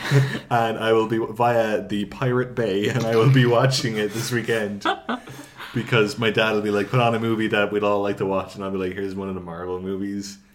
So like, yeah, the Destiny 2 trailer came out. yeah, to tie it all back in. And oh shit, there seems to be a mistake here. Jak and Daxter coming to PS4, and that can't be true because first of all, that wouldn't happen, and second of all, we wouldn't fucking talk about. We don't give a shit about Jak and Daxter. Shut up, John. Oh my god, Eve. Neve, could you could you tell us your Jak and Daxter story about when you were small in school? Did I tell you that? Yeah, but I think you need to tell them the podcast. I did, like it's not really a story. It's like I went to a weird little convent. They had their little website set up. The first piece of fan art I ever did was of Jak and Daxter, and it was up on the website forever.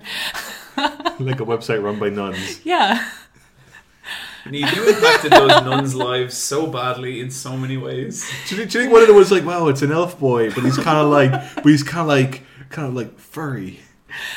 I think he's like like really like um intro, in, entry level crush for like girls, maybe. I don't know. Like the first one, No, no, Jak 2 when he got dark and dangerous. When he went to prison. yeah, Yeah, he he got had the goatee. up. He had the that's bit when of they get facial good. hair. That's when boys get good after prison. Yeah. So um, the Jak series, Jak, Jak Two, Jak Tree, and Jak X. That's the racing Eve, one. I have no fucking idea. These games are good, John. I think I have them already on the Vita as a HD trilogy. Neve, I have a question. When Jax went to prison, Yeah. what happened to Daxter? Uh, he lived in the sewers, like little ratty is. So Daxter isn't actually a weasel rat. He was he was a guy. No, guy. he was like the same type of person like Jak is, like an elf person, but I don't know, like precursor magic or some shit turned him into a weasel. And I think he gets an option to turn back, but he was actually kind of hideous, so he stayed in his weasel form. So wait, he was like, "Man, I'm actually, I'm actually kind of gross as a human, so I'm gonna stay. I'm just gonna stay I'm as gonna the- be. I'm gonna choose to be wacky rather than hideous." I'm gonna be cute. From my vague memories, because I played these when they all were first out, that Okay, is what so- happened. if you had the choice between like being a really handsome animal or like a kind of average human, which do you think you'd pick? Handsome animal. Yeah, well, that's no surprise. I'd, I'd be like the sexiest cat. yeah. Meow. Like, because you'd be like ugly and have to go through life, which is hard. Yeah, But you could be beautiful and someone's pet. Yeah, and and you could win like the the the medal little ribbon at the pet you show. could date other beautiful animals. I yeah. guess Everyone would just tell you how beautiful you are all the time and it wouldn't be weird. people do tell animals that even when they're not beautiful. Sometimes. Yeah.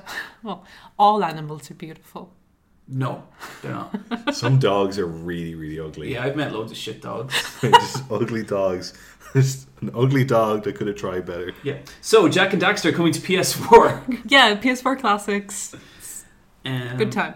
Yay. So Atlus's threatening to clamp down on YouTubers who reveal Persona 5 plot details. This is fucking stupid. This is fucked up, and what really pisses me off about this is that they're saying we want to keep the narrative pure for our audience. They doing their bollocks. This isn't. This is old Japanese men in a boardroom going, "What's the internet?"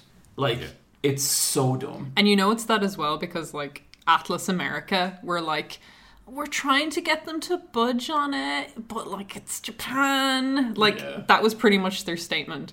Um, yeah, and then at the end, there's like capitalized. We would not recommend disobeying this. Like you have been warned. So streamers and I'm- I'm- YouTubers I'm, calling them out over it. can't play past the in-game time of the seventh of the seventh. Yeah, and they can't reveal any plot details like boss characters or boss dungeons or anything like that. They It's can't really- show yeah. any major or any cutscenes. like like uh, so for me i can't screenshot it uh, unless i have like a, a capture device but you can't do it using the internal stuff Yeah, it's really crazy once you like put on the PS4. Like once you go into the game, it's like recording has stopped. yeah It's the only game it does it with. yeah and so i'm getting trophies and usually it screenshots your trophies but there's there's nothing there Yeah, it's it's really lame and like I even saw the best friends were going to do like an entire playthrough of it and they just stopped it. They were just like, "Well, we don't want to lose our jobs, so hmm. It sucks as well because like the people who are going to buy Persona are going to buy it, and the people who might buy it will probably get there through a Let's Player or like a YouTuber. I Yeah, for sure. really want to see a proper study of like how a game being streamed affects its numbers because you know one argument is that it's going to get a lot more publicity and that's definitely the one I subscribe to. Then the other one is like, well, if people can just watch the game being played all the way through, maybe they won't buy it. Um, or maybe they'll buy merchandise of it instead like my girlfriend rebecca who owns a uh, big boss nendoroid from phantom pain despite never playing never the touched game the controller. never touched the controller in Which, like, she was never a- going to buy it anyway. Oh, totally. you Yeah. know? But like that's such an that's such a I've never really thought of that. That is a really good argument for streaming. yeah but the streaming made her buy the Android. Yeah. It sucks. Like there's not a whole lot to be said on it, but that really pissed me off. And like the whole spoiler defense thing, Mm-hmm. I'm so fucking The game's already been out for fucking six months. I think if we wanted spoilers, you yeah. could, They like if you want to see that game spoiled, you can do it very easily. yeah, easily. you go to, just go on the Persona Four wiki or the, or the yeah the It's just a really bad reason for a really bad. I feel like they're kind of using this like social, like spoilers have become a fucking social boogeyman, is Mm-hmm. what they are now. Like, I'll, I'll be talking about this more soon, but like spoilers, they they re like look up studies about spoilers and how they affect your enjoyment. Like they're not that big a deal, Mm-hmm. and like seeing a big company like leverage that as a reason to like like outright like invalidate like the legally backed terms of fair use is so infuriating. Mm-hmm. But yeah, it's annoying. Nintendo doubles the production of Switch. Yeah. that, that's really impressive. Yeah, I, that's di- I didn't think they. I didn't. Uh, yeah, wow. Because I haven't really he- heard any like solid details about how well that thing's been selling. Like I assume the amount of buzz that Zelda got, and like that seems like a really streamable game. I assume that's done well for them. But um, yeah, that's cool. They need some games. They need some games real bad, and they need to push the games they have coming out harder. Because I'm someone who loves Splatoon, and I have no idea why I should care about that second one. So what's happening? Uh, while while okay, so it it it it it'll be out by the time the podcast is out, but there but there'll be a Nintendo Direct about Arms and Splatoon two and the release dates and info about why you should buy the game. Did you guys listen to the Giant Bombcast today? Haven't got around to it yet. I haven't finished it. Jeff says the best thing about ARMS. Really, yeah. He says, I'm just not sure that ARMS has legs. Way. Whoa! Um, and then the port of Mario Kart 8 is out in two weeks. Oh, really? Yeah, like, That'll do well for them. Like, I'm not going to buy it, but that mm-hmm. will sell. I'm you know, buying like it. if, if they're gonna do ports, like I want them to do some like give me Disgaea, give me some like like long form RPGs on it. Disgaea is coming. Yeah, it, yeah, it is coming. it's coming. yeah. Like But get it's it there come- faster for Yeah, me. now. no, no. Yeah. I did have this thing. Imagine Persona 5 on the fucking Do Switch. you know, one thing I was actually thinking, like, I was actually kind of bummed out about is like, fuck, I wish this was on the Switch. Yeah, same. And I think that's fair play to them for actually creating that need because I never thought that would be like I didn't even consider buying Snake Pass on PS4 because why the fuck would I? It's on the Switch and I can take like it's portable. I can't wait to see the Fire Emblem game on the Switch. Like, it's gonna look good. Yeah, that that's gonna be cool. gonna be Let's, some- let's hope for some quality waifus. Oh, there, yeah, for sure. Um, another kind of news thing about the Switch, and just a word of warning to our listeners who may have had one. Um, keeping it in the dock when the dock is powered on has caused some of the switches to kind of slightly warp. Oh yeah, yeah, they bend in the middle. Yeah, because of the heat from it being on. So like, take it out if you're not charging it. But I also like like I looked at mine and it is a bit warped. Um, but I think that will happen naturally. Like, say if you're like have it resting on the table with the Joy Cons put in, the Joy Cons have a a lip on the top, so Yeah. they're touching the surface, but the middle part is Yeah. Like my desk in my room has a, a bend in the middle just Yeah. from years. So I think that's just like a natural bend that will happen by having like it's supported on each end and not in the middle. Was I was I talking about how I, I had the left Joy-Con shit happen? No. and a major test of strength in Zelda it happened and it was maddening and it was it seemed weird because I couldn't really recreate it Yeah. and it went away after like five minutes but it was really oh man I was not happy at all Would you send it in or was it because of Donny? if it kept happening I'd send it in it was only like one instance and I've played about you know 50 60 hours of that game Mm-hmm. but um I was yeah that was frustrating really really frustrating So you, you you haven't beaten Zelda yet. No, I'm I'm taking I'm pretty I just got to the Gerudos in Zelda. Um I'm taking my time with it. Okay. And like I had to I, I either my choices were like rush to the end to play Persona or just let it ride and I'm happy enough just to keep playing it because I have had some really good fun play sessions of that recently. But um I'm sure we'll come back around to it. Xbox Scorpio specs released. Yeah, so I think it was Digital Foundry, but yeah, they it was Digital Foundry. They got the first look at all the specs for the Scorpio, and I mean it is what they promised. It's a beast. Um, it's kind of, I guess, out of the three of us, I'm the most most likely to buy this. I'd say right now my interest is close to zero. Yeah, Not that I think I think there's a place for this machine, but I just I don't really care about horsepower. So this is here's some details on it that is interesting. Um, your Xbox 360 games and your Xbox One games will look better on it, and it'll be backwards compatible with all of those. Uh, it is a mid-cycle refresh, so there won't be exclusive Xbox Scorpio games. They all have to be able to be played on Xbox One, but everything will look better. There is no Kinect port. Kinect is dead. Um, they're saying it's for the premium consumer, so Digital Foundry are kind of saying it could be around the five hundred dollar mark. So I'd say we're looking like five to six hundred euro for this thing, which is expensive considering that the PlayStation Pro is at four hundred, It's and, a 400, yeah. and then- it's only going to get cheaper like as deals. Like Oh, I'd say the second the Scorpio hits, they're gonna price drop it. yeah, yeah, yeah. it'll go down to three, 300, 350. Um, so like I have the specs here, but to be honest, I don't really see any point of reading them out. Like it's got more of everything. Yeah, it's a more powerful console. The I- most interesting thing to me is that it does have a 4K Blu-ray player, which the PlayStation Pro does not have. So if you want a cheap 4K Blu-ray player, Does the PlayStation 4 even have a Blu-ray? It does. it does a Blu-ray. Yeah, Okay. it Yeah, just yeah. can't do 4K uh, Blu-rays, Yeah. which was kind of a like a bit of a like I don't know why they did that. That That's seems very silly. hypocritical, yeah. Yeah, especially with the PlayStation 3, the big like selling point is that was the first like Blu-ray player. So it's like why didn't they just like bump it up to the 4K one? I know for price reasons, but it's like I wonder that could be a selling kind of point for people. Of how much would it actually sell? Because like I didn't until this conversation, I had no idea that 4 4K Blu-rays were even a thing. I guess you wouldn't be the consumer for it.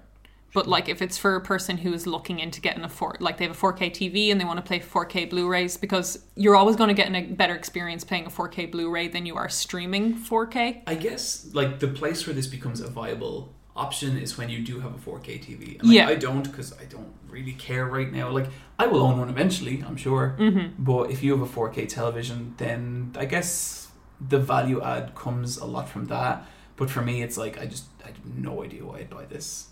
Yeah, so that's kind of like I guess if you have a 4K TV and you do collect Blu-rays and you're into watching 4K TV, then you would probably be more interested in the Scorpio over the Pro.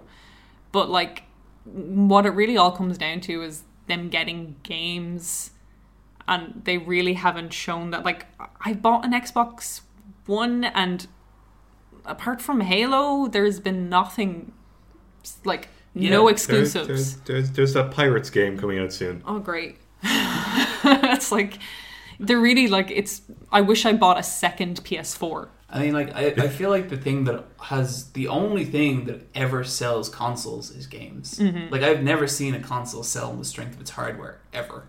You know, I guess if you were to go on just its specs, they are talking about VR being a possibility with the Scorpio, and like the better the specs, the better the VR experience. So if you're going for PlayStation, if you were interested in PlayStation VR and Scorpio has a, a competitor to that, it might be a better option for you to go with the Scorpio. But like that's like if they do have a headset and what that will be like price wise as well. and even then, I feel like VR is in such a strange place right now.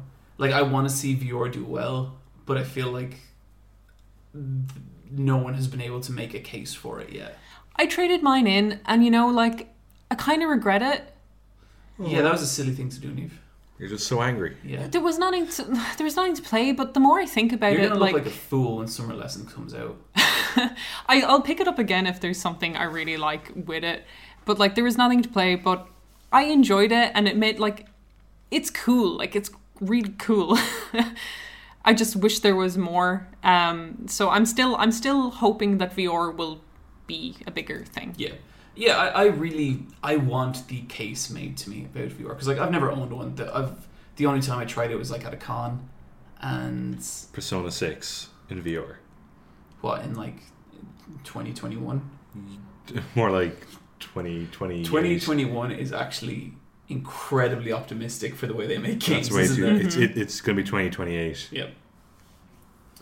But yeah, so that's going to do it for our quick time events. So let's move straight on into Emails. This first email is from Tommy. And Tommy asks Are there any cool people or internet celebs who your idea of has changed since initial reaction? Man, oh god, a lot. Like, I think one of the kind of cool things about like internet celebs is they are kind of virtual friends, Yes. and you do eventually like get to know them really weirdly intimately in a lot of ways. Um, I think the first time I saw the Mega sixty four guys, I like turned them off straight away. I was like, I don't know, nope, not into these guys, whatever the fuck they are. And like now I love them so much. Like it's an event for me when a Mega 64 podcast comes out because I'll, I'll like I'll set up my tablet like and I'll play like you know Persona or something and just just let them shoot the shit and it's delightful. Yeah, it's definitely Mega 64 for me because they were just making like like jackass Mario skits. But then when you see them talking about video production and all the interesting people they've met and just like even just funny stories I from what they've done at the Whenever Rocco talks about like how they made a video and how he's like a little bit disappointed in it, but he's happy they made it. Yeah, I love all of that stuff, and just the fact that like they're always making something. They're just super prolific. And they're like these really kind of goofy guys, but they're also like incredibly like creative. Yeah, Like some of the some some of the more creative stuff they've done is amazing to me. Like their five minute Dragon Ball video, like all the shitty practical special effects in that, yeah, that's amazing. awesome. And they seem to kind of know a lot of the West Coast YouTubers, so it's real funny to hear them like talk about other YouTube channels yeah, is. because they were around before YouTube. Because they used to be on DVD, and you used to have to get their DVDs through somethingawful.com. Oh no way. But then they, but then they made up Mega64.com. But then when YouTube became a thing, they were like, okay, let's move here. yeah, it's crazy to think they were like around before YouTube. and then they're they're the same age as Rooster Teeth, but just completely different kind of success paths. Yeah, definitely. But then they're they they're very content with their success, and they're very kind of like very good at like making fun of other more successful channels. Yeah. How about you, Neve? Um, you guys got me onto Giant Bomb, and when I first listened to Giant Bomb, I was like, Jeff is the worst. I was like, he's such an opinionated jerk, and now I love Jeff. Like Jeff is the best opinionated jerk. Like I love Jeff Gerstmann so fucking much. I trust him completely. and even like, like you know, Like got- even when I don't agree with him, I trust him because Like- I it's his honest opinion. yeah, like even yeah, I don't always agree with him, but I know he really means what he's saying. Yeah. you know. And even like we got a question a few weeks back about sponsors and stuff. Everything about like how I handle sponsorships, in that I kind of don't. It all comes from him and hearing him talk about like, I guess like, he ne- he never puts it this way, but like journalistic integrity and stuff mm-hmm. like that. Like he's fascinating to listen to about that stuff. So John got all his moral fiber from Jeff Gerstmann. Yeah, Jeff's an interesting guy. yeah, he is. I don't think there's anyone like I've listened to and then have decided I don't like. I don't think I would invest myself in listening to something long term if I didn't kind of already know I would like them. I've definitely seen content creators like change the direction of their content in a way that I don't like sometimes. Like mm. I used to listen to I used to listen to this one guy and he's not that big a YouTuber, he has like twenty thousand followers or something. I used to really he used to just be this kind of awkward guy who'd tell anecdotes about playing video games and all his videos recently have been like listen to what the social justice warriors are up to now and it's like man dude like you know politically we're not going to be on the same page but also your content is so like trite and you're just saying parroting the same thing that you know everyone else parrots and it's kind of boring but um You guys like like I've only gotten into I think YouTube and watching YouTubers in the past two years, so I think you guys have a bigger history with it. So I don't think I've ever found someone and then kind of have that and stick with them long enough to see that change. yeah They definitely change. Yeah. yeah yeah they do I've noticed Every it with a little bit with Comic Book Girl 19 because like just from watching it seems like she she went with a company, the company it didn't really work out with her and she's kind of trying to reassess where her channel's going and you can kind of see her struggle with that.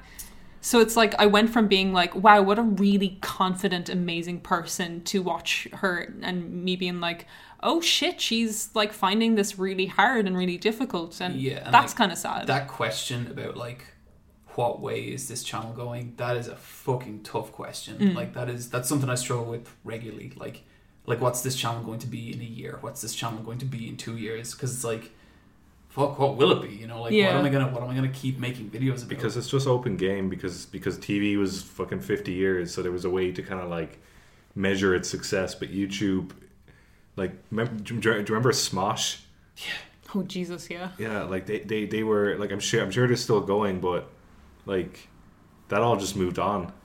I think um for me and like I guess this gets like a little more personal but like meeting a lot of the YouTubers who like I followed for years. That has been incredibly strange like really really just like That's it. So surreal. it's so surreal. Like um I still listen to the best friend cast every week and even just thinking like holy shit I was I was on that. Like that's insane because I'd been listening to it for like 7 years you know and like I don't understand. I did like going to their forums and seeing one guy be like this is the worst episode you guys have ever done and I'm not listening anymore. And I like to think that's down to me Nice.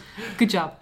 but um yeah it was really weird because like say like Woolie from the best friends he was someone who like like I'd listen to him and he was just an internet person you know and then like he'd say stuff and I'd be like no that's so fucking wrong Woolie's so blah blah blah and then like I kind of got to like him more over the years and then when I met him and like he was just this incredibly genuine nice person that was really fucking weird you know He got you with that hug. he did. He re- yeah, we had we had such a good hug.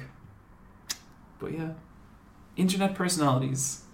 It's strange because on the internet and on YouTube, you're hearing someone consistently give opinions. Good opinions, bad opinions, but it's like it's them being critical consistently and no one's like that in real life. Like No, it's way too much effort. I yeah. anyone who like meets me in real life will be very disappointed. oh, you're lovely. Yeah, but that's not what they want. They want a They wolf-headed man. takes. Spin us a yarn of your youth, followed by a gentle review. Um, I think on the subject of this, I have got an email from Daniel. What are your favorite videos from John? And what was John's favorite to make? Should we say ours first? Yeah.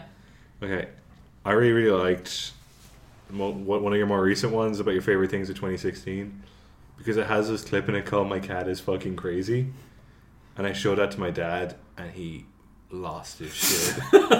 and that, like, I didn't know about that video, but you led me to that video, and you led me to that like moment that, with my dad that I will never forget because it was really fucking funny. That video is amazing. Everyone should watch that video. It's only like what two seconds long It's like seven seconds. and it's uh, like a cat. It's like a black cat in a greenhouse running towards the camera, and he smashes through the window. and it, it was just in your videos, just just for because because because you liked it. That's what I kind of like about those videos. There's some stuff I'm never going to do like a full 10, 15 minute video on, but I can just put them in there. Mm-hmm. I think I think that's a really really good thing to do every few months. Yeah, every three months. My favorite is the bleach one, just for multiple reasons. I think like there's so much work gone into it from like just a reporting standpoint that makes it kind of a fascinating journey and the way you tell the narrative is respectful to me as a bleach fan cuz like like I love bleach a lot and I was really hurt of like how it ended up and I felt you stru- struck a balance with it. So that's like a really good video. It was weird with that one because like doing the research for it and like reading a bunch of Bleach and watching Bleach again, I could feel myself like become a fan of Bleach again in a weird Mm. way. Itch, Itch, Ichigo's gonna do it. Yeah, but like I, I got really like sad then about making the video because it's like oh fuck I'm gonna like lay the boots into this series but then I was like ah it'll probably won't get that many views or anything so it'll be fine But like from the comment section, even just from my opinion of it as a Bleach fan, is like it was honest. Like you, like you explained what was good about it and what was bad about it, and I don't think any person who really liked Bleach or critical analysis could disagree with it. And it's just like, yeah, it was great and it went bad. oh I could show you some messages Oh, like You whatever. ruined Bleach. Like you you you you were the You're the final nail. reason. people always blame like I'll make a video like I've only made like two or three videos about how like a series is bad Mm. and people message me going like look at how many views this has got it's your fault this thing's never coming back it's like dude I, I promise you Tite Kubo has not seen my video Yeah, it's like if you think YouTubers have any like ability to change the funding or outcome of a series being made or not made, you are so wrong. Maybe PewDiePie could like get some kind of traction, but even then, it's gonna like it's gonna happen or it's not gonna happen. Yeah.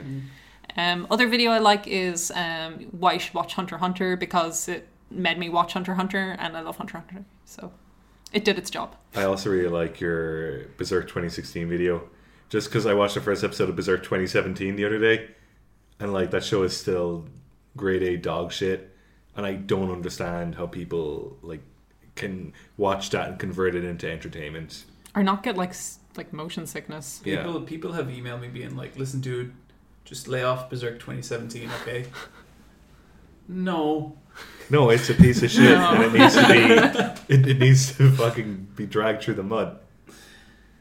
um What was your favorite to make? Yeah, That's a really tough one because, like, the videos I think turned out the best are usually the ones that like crush me and destroy my soul. Like, I think my favorite video I've made is probably the Yu Yu Hakusho video because that was like that was a very personal video to make, but that was like fucking difficult. Like I, like I, I came to a point where that video was like written and recorded, and I just tore it apart, and I was like, this isn't working at all. It's not saying what I need to make. And that is actually that's a pretty common thing with me in videos. Like it's it's rare that the production of any goes smoothly. What i actually want to do is i want to make like a 10 minute making of video and put it on another channel just so people can see what it's like when i make a video because i always get to a point where i'm like this is a disaster this is going to be such like people are going to really turn on my channel now because I made a bad video. And like I'll, I'll sometimes post a video thinking that, just thinking like this was a fucking train wreck.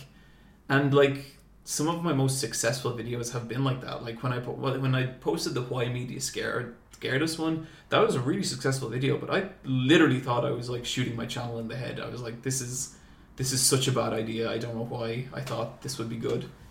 But so yeah, it's hard. Videos making YouTube videos is really hard. And I do enjoy making the favorite things videos because Mm. they're a bit lighter, you know?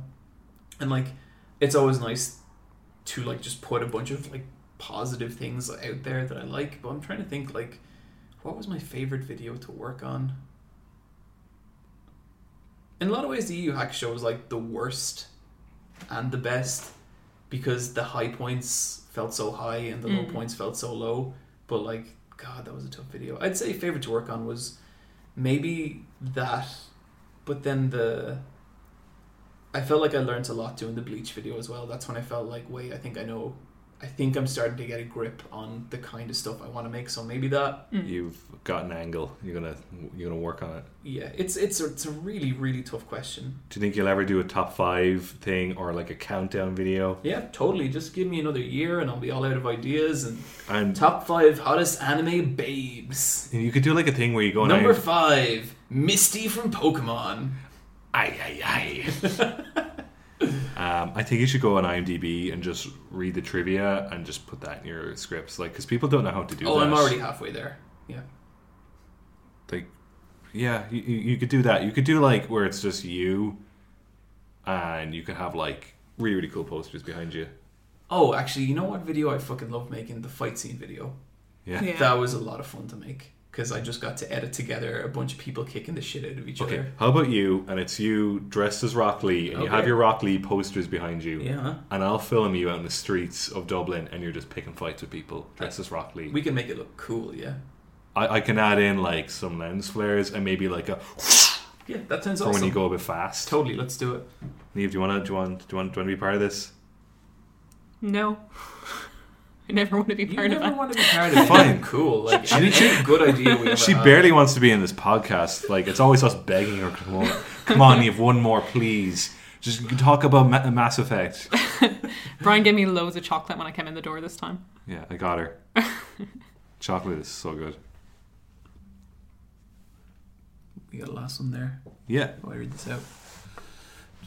Um, Do you want do you want to know how to pronounce her name? Um, this is from Inez. So will I read it? No, Yep. it, with John's turn. okay. Okay.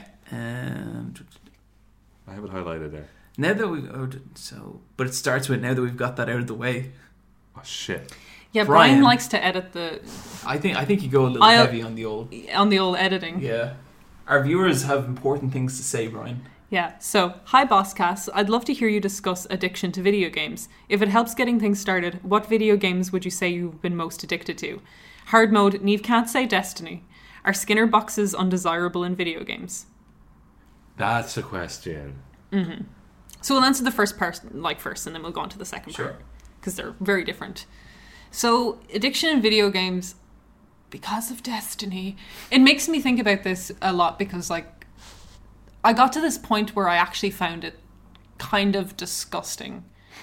In the sense that you know it wasn't a boardroom full of people being like, "How do we design the best We're game?" gonna make something so fun Yeah. that people will never walk away. this is like this is people doing like like getting psychologists in talking mm-hmm. about like what is addiction how do we get that kind of ooh get your neurons firing you're getting like rewards like it's just it felt gross. And then you have stuff like mobile gaming with whales where you're trying to entrap people to the extent that they pay a lot of money. I think there is this line that game developers can cross where profit is the goal and keeping people addicted is the way to profit. And it's not about making art anymore. It's about making like it's like clickers It's not. A, it's not a communication anymore. Yeah, like yeah. that's what games are. Like that's what any good art is. It's communication, and at a certain point, it stops being communication and it starts being just how can we keep you here? Yeah. And I think there is an insidious thing. I don't think I've ran in personally in my life into something more insidious than Destiny was, but I think that was pointed out by the community a lot with the the need for story. People wanted narrative in that. They saw the systems and the systems are kind of cruel. And okay, we'll stick with your systems if you give us the game part of the systems. Like I think people who have addictive personalities are going to get addicted to stuff anyway. Yeah. Like Destiny, bad example. Good thing I was addicted to Final Fantasy Tactics Advanced. Like that was awesome. I love that, but I was I was definitely addicted to it. That's good brain Well- exercise. Yeah. Was it and like. How, what? How were you addicted to that? Like, did you want to see what was going to happen in the story? Did you just like level? No, just leveling up. Same with Disgaea. Like Disgaea, you can keep leveling to nine nine nine nine. Like you can keep going up Yeah. with that, and it's like it's about numbers going up, and it's about feeling really really proficient in the game. Like I can like do this with my eyes closed. I'm so fucking good at it. I, I I do You like know- that feeling. Yeah, you know, you like that feeling, but then you're kind of also like the narrative has stopped. The learning, the gameplay has stopped. Any discovery has really stopped at this point, and now it's just going through systems because they're giving my, me my dopamine bump, you know, and like. I think there is, I guess, a good way and a bad way. Everything in me- moderation. It's kind of hard to talk about because I think that one of the good things about games is their addictive quality, but one of the things that can be leveraged against gamers is the same thing. Like right now, I would describe myself as addicted to Persona Five, Mm. but it's not out of any like insidious means. It's just because I'm super engaged with the like both the gameplay and the story and the characters. Like I'm enjoying, I'm enjoying that game from every angle, and so like all I can think about is playing it. And like when I'm out like going for a run or something, I put on Persona Five music because I Yep. I need to be there. You know. I guess I wouldn't call that addicted. That's just kind of like you're in the zone with that game. Yeah, you yeah, know, like but there is that like there's that ad- addictive feeling it Mm. creates, but it feels good okay. addiction. Yeah. Then like the flip side of that for me is I'd have two games where like I was just crazy addicted. One is just Binding of Isaac.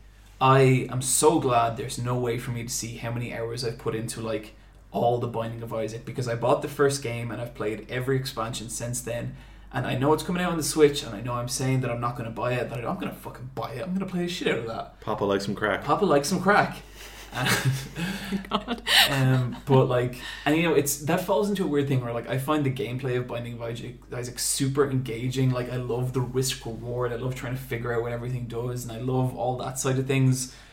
But like, I have played that game like beyond any sane point. Like I've gotten all the super secret endings. I've done everything in it, and but God, like just starting off a run feels so good when you go into the first item room and it's like a good item. It's like, oh my God, this feels so good. Yeah.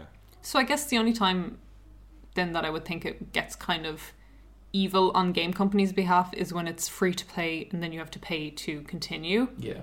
which I've never been addicted to something like that. I feel like, like when I look at what Destiny is doing, I do see that as kind of insidious.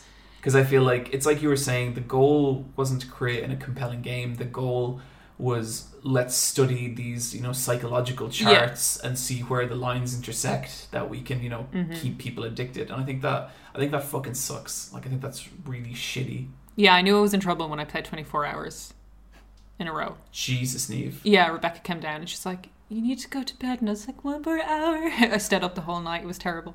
That's so bold. What yeah, you, I know. Uh, mine, mine kind of falls somewhere in the middle where the past few weeks I'm not kind of super into my real life.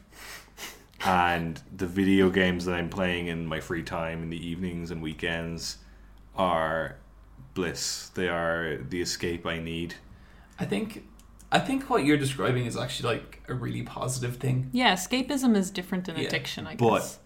I inhaled Breath of the Wild and I regret it. But I needed that shit so bad. Yeah. because it was making me happy and I think I squandered it. And so that's kind of like That's really Hmm. interesting. Yeah. that's that's kind of like a, a- a flip side of addiction. And so now it's happening with Persona 5 and I have to tell myself like no no no savor these the, these moments. I think I think Pers- mm, well, no, Breath of the Wild's pretty long as well. Like I was I, gonna I, say, I, I, think I Breath- spent I, I I played 80 hours of Breath of the Wild in 2 weeks. That's Yeah. not that that that that means I'm not happy. Brian, let me tell you about a little game called Binding of Isaac. like that is the that is just it will never run out on you. There will always be more Isaac to bind. Yeah. But like I think something like Persona 5 is great just because it's just like things you want to do but everything uh, in terms of pipeline and menu just works. Yeah, totally. And, And like it's so satisfying to go out and accomplish something and it works. Yeah, and like I was I was really burnt out after that last video, and that game was like the perfect just come live in Japan for a little while. Yeah, and you're and you're you're you're, you're uh, ticking all these boxes and everything is working accordingly. Yeah. But I guess it's like with you and Zelda, when you finished it, you didn't go and replay it again. No, and I don't want to. Yeah. So I- that's kind of like you burnt through it to get a fix, but it wasn't a same as an addiction where you just keep playing it consistently. Yeah. But like I think with games, like there's like a lot of weird pitfalls you can fall into when it comes to because I think gamers are obsessive and we play things because I mean it's great. It makes us feel good when we feel bad. So like there is ways you can make that un- unhealthy depending if the game is is kind of an evil game like Destiny or if it's a nice game like Zelda. I think like if Yeah. you're going through some shit and you like get lost in a game world, I think that's that's cool. Yeah. Like, I think because you need some respite. Like, It, it just know. has to be the right game, and it has to be a game that treats you right back. But like Mhm. I can think of another time, like with my Binding of Isaac, I wasn't escaping from anything. I was just, just, just hook it up to my veins. Yeah. You know, and then like same, I got incredibly addicted to a Yu-Gi-Oh Game Boy Advance. Oh yeah, John, could you could you tell? Yeah, to, oh god, it was like just. Uh, like my, my real life relationship was suffering because I needed to beat that fucker with the Exodia deck, and it was it was not good. could you tell us the one about Which one was that? when she was hugging you? Oh, my girlfriend was like, "Hey," she came over and she gave me a hug, and I needed it so bad that I just continued playing behind her back. oh my god. Like still still holding onto the Game Boy Advance. yep.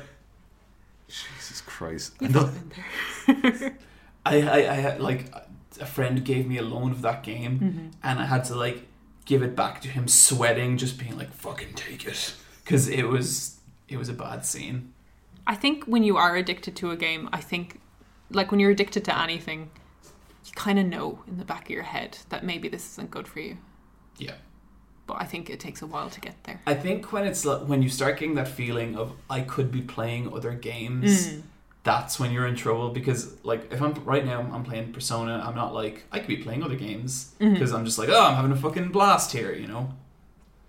But yeah, with Binding of Isaac, I was like I I play this every day and I play it for at least an hour a day. I should I should try and play something else. You could learn Chinese. I could learn. Ch- no, I'm never going to. I'm never going to learn anything. Like I, I'm just I'm the way I am now. I'm just like a piece of shit that's just like moving this little fucking pixel boy along. Yeah. I hate that argument. Someone said that to me in work. It's like you could learn learn French in that time, and I was just like, I don't fucking want to learn Who said French. that? They sound fucking lame. Yeah. Probably a French person. French. Come on. I wonder if French people listen to the podca- podcast. They do. You can check the analytics. Oh yeah. Yeah. If you were and French, we love them. yeah. If you were French and you listen to this podcast, hello, or as we say en français, bonjour. One shot, one kill. what, Leon the professional? No, that's Widowmaker. That's Widowmaker. the more iconic. Neil, The that was- more that was- iconic that was French really assassin. impressive. I was like, holy shit! It's like she's here. I thought it was Leon. You know, What's wh- how long we've we been recording for? uh, one hour and fifty-seven minutes. Okay. Do we have time for the? Okay, second part of this question from Inez um, is now that we've got this out of the way, I'm. Oh, she first asked if we've played any of the Si- Syberia series. I have no idea what that is. I've never heard of that in my life. I'd sure be curious to find out about it. Another one's coming out in April, or, like after seven years since it was announced. I announced. think it's like a horror series. Okay, I'm gonna look that up because that sounds like I might like it. Okay, Horror and then survival. now that we've got that out of the way, I'm going to Dublin with my boyfriend over Easter weekend, and I was wondering if you have any favorite places to visit, shops, restaurants, or anything really that you'd recommend. I can all, bu- buy you all a pint uh, if you show us a cool pub. Really like the podcast. You've re- um, uh, reignited my interest in video games. I haven't followed the video game world very closely lately, but I always find your discussions uh, insightful and interesting, and very funny. Thank you.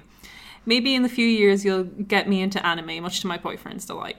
Hugs from Portugal, Inez. Inez, if you want to get into anime, maybe maybe try out Persona Five. Just saying. Yeah, that's like a good mix of game plus animu. Okay. There is one new place in Dublin that I went to this week, and I'm going to recommend it to her because it's great. On O'Connell Street near the Spire, there is a chocolate shop, uh, and you know you know it's a chocolate shop because it's brown like chocolate and it has a cow on it. And- Like chocolate. yeah, and you go in there and they do Japanese crepes. Shit, really? Yeah, and Wow. they're like proper Harajuku Japanese crepes done by a Japanese dude, and they're amazing. And they've got like cream in them, and it comes with a little spoon and a pocky stick. The works. Um, I'm going to recommend the Rolling Donut, which is also at the kind of top of O'Connell Street. The bridge end of Yeah, it. there's a lot of gourmet donut places in Dublin right now, but the Rolling Donut does a maple bacon donut, which is like maple syrup glazed with little bacon bits and cream, and it's a delight. If you're looking for a pub, although Easter weekend, I don't know. Easter weekend, you might have a little trouble Yeah. not finding a place that's super crowded. Um, the Longstone is really good. It's I'll have to look it up because I can't remember where it is. It's near Hawkins Street. Um, Yeah. It has a fireplace that's like a goblin face, and loads of people play D and D there, and it's like just a nice chill pub. Yeah. If and if you want a burrito, I recommend Boojum. Also, Pablo Picante on the Quays now has a new venue. Little Ass. You like Little Ass? Little Ass is unquestionably the best burrito no, place. No, no. d- definitely Boojum. Boojum, yeah. yeah, No, Boojum. Definitely not. I, So- Boojum are a seven out of ten burrito. Absolutely not. Absolutely. Don't listen to them. So, so, so Brian and Neve, the people who actually run this podcast, uh, recommend Boojum. There's one on Abbey Street, and there's also one in the Italian Quarter. They're both on the north side by O'Connell Street. That's kind of about it for O'Connell Street. Like I didn't mention Grafton Street, but like it's just full of bollockses. Uh, if you want a nice bar with no natural sunlight, which is the way I like it, um, the liquor rooms on the Quays is a really fantastic place. I've been there a bunch of times. I always have a great time. And if the weather's nice, there's loads of lovely parks. The Memorial Gardens out in Kilmainham have a lovely rose garden, which is really pretty, and it's like you're in a, I don't know, Elizabethan novel. oh, for sure. It's really nice, And- and, And, and and then in the city center, I think even Trinity College like uh, like has its own grounds, and they're really really lovely to walk around. And there's a lot of private gardens there too. Uh, the Lighthouse Cinema, also a really, really cool place. Yes. Yes, totally. have a good weekend. Enjoy. Are we going to take the hentai question? What is it? Where's my hentai? Maybe we should just be vague. I think we should just say. So, we're going to address this, but we actually get quite a few questions about hentai, and this is actually something I get a lot of questions about myself. And we figure it's probably we get people asking like to recommend hentai or to do stuff like that. I don't know why. I don't know if this is a common thing with anime podcasts or what, but I cannot help you with hentai recommendations because I genuinely don't watch any. Um, I'm not just saying that either. I'd be pre- pretty happily talk about it, like, because I mean, at the end of the day, it's animation and art, and that's cool. But yeah, I don't watch any. I've never really watched any. But Neve, on the other hand, I'm always shocked at John's videos when I see people looking for hentai recommendations because it's like I'm shocked that people watch it willingly because it's mostly garbage. hentai. Yeah, I yeah, like anything I've like any time I've seen a clip, it usually looks kind of shitty. So back in the early days of anime coming into Ireland, you there was like you could get like I'd say ten DVDs in every shop that had them available in Maria Dublin. Toski, Ghost in the Shell, Akira, Ninja Scroll. Ninja Scroll. Yeah. oh, Yeah, yeah. Appleseed. Manga entertainment. Yeah, yeah, like uh, Violence Jack, like shit like that. Um, but you could also get like the Urotsukidoji Return of the Overfiend movies. So like as a stupid 14 year old, I bought that and brought it to school and had it confiscated. Because like I mean like the teacher like was a German teacher and she was just like you're watching she was like is this porn and I was like no it's anime like so like and But it's got like tentacle rape in it. yeah it's like it's awful like they throw a baby in front of a train it's like What? fucking okay, I gotta watch like this movie. it's No, that's hentai. like it's so weird like it's the worst Right known. so i've accidentally watched those movies just because i was really into anime and that was what was available i also watched black bible because Do some people call that Bible Black? maybe no, it's bible no, black it's Black Butler. You're thinking of. No, Black Butler is a Yeah. different thing. No, it's it, it's all black and it's all Butler and Bible. well, this is the hentai one where it's like these like I'm just winding you guys up. Girls who are, seem to be in an all girls school who are kind of also witches. It's like super rapey and super awful. And again, I watched it because it was tagged Yuri. I was watching like, you know, Maria Sama, Strawberry Panic, like My Hime. Like I was looking for Bible any. Black, yeah. Yeah, it was just like, I guess this is in the same vein. And then like my life was ruined again with that kind of stuff. But Um, like I, I don't watch it or want to watch it. It's always been accidents. like like um one like I I'd have a similar story with Wicked City where like I bought that as an innocent teenager being like uh, an FBI agent needs to help out a, and I was like whoa cool! And then like 10 minutes in like a fucking spider vagina shows up and I'm like what the fuck has happened? But um I, I have I do actually have a fondness for that film. I think that film's really cool in a really stupid way. But um yeah like I wa- like I watched trashy, shitty anime. I really liked Galko. That was a fun show for Galko me. is fu- Galko's not trash. Galko is fucking gourmet. Yeah, Galko Gourmet trash. Gourmet to- Galko is totally gourmet trash. And, like, It's I- not trash. It's the best. And then like I love read, her. I read like a bunch of trashy mangas as well. Just none of them really qualify as hentai because like no one gets, no one gets done. You know, no one goes down on anyone. It's all pretty above board. I don't think any of the hentai I've accidentally seen anyone has a good time. Yeah, I've never seen like sexy hentai. Yeah, like it's like No, it's always a girl screaming in uh, like pain or panic. Yeah, Yeah. and I- that's the kind of part of it I'm really not into. Like, not to say that my internet history isn't full of garbage. It is just not this kind of garbage. yeah. So like if like I mean, there's better things to watch. Unless, hey, look, if there is genuinely fucking amazing hentai out there, like Yeah. really well told, well animated, beautifully like choreographed hentai, I'll give it a look. I'll take those recommend. I really feel like we're gonna regret. The uh, closest well- thing I can think of is Prison School, which Brian, tell, tell us about Prison School. Prison School is one of the best mangas. Sorry, let me stop you there. One of the best pieces of art. Yeah, like it's better than The Wire. It's better than the Mona Lisa. Yeah. Oh my god, I was so mad at them because they were going on about prison school and they showed me a clip and it was like literally this girl falling out of a tree into pee. And I was like, I hate both of you so much. Like, why do I have. Why you gotta be so tight? Yeah, God, you're so mean, so dismissive of our likes. Keep an open mind. I do. Like, come on, Neve. Prison School is not hentai. It is almost hentai. So It is like Borderline. like the closest atom you could get to the edge of hentai without being hentai. But then I love the four, the the sorry, the uh, five main guys and their antics. Um, so maybe if you're curious, you want to dip your toes in, try Prison School. There's an anime. There's twelve episodes and then it's a thirteen really well directed, OVA, and it's fucking brilliant. and the manga is like that artist is incredible. yeah, um, he's just finished this awful, awful major arc that went on for like two years, and now he started a new one, and it's fucking brilliant.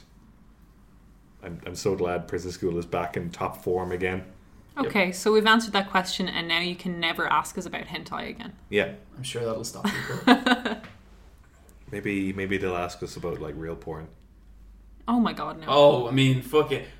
No, no, I know. I I think before before we start recording, I think at some point we are gonna have to talk about our internet uh, relationships. You know, our internet girlfriends, our internet boyfriends. I'm gonna withhold from that conversation because I know someone will message them being like, "Did you know?" Super iPads?" and I'm not going through that. I think I think you should do that. No, I, I think you should just I Brian, you're like the boldest person ever. yeah. It's fine. I'm sure. I'm sure. I'm sure my employer is listening to this. You don't care. Hello, Dad. Does your mom still listen to this podcast? You? yeah. Wow. Hey, mom. It's me, Brian. Happy Easter. I've been thinking about you. Ah, she's great. She's gonna be like, I don't want that Brian to ever mention me. No, no, no, no. But she's okay with me doing it. yeah, John's a nice boy. Yeah. At your birthday on Facebook, she put up a brilliant picture of you as a baby.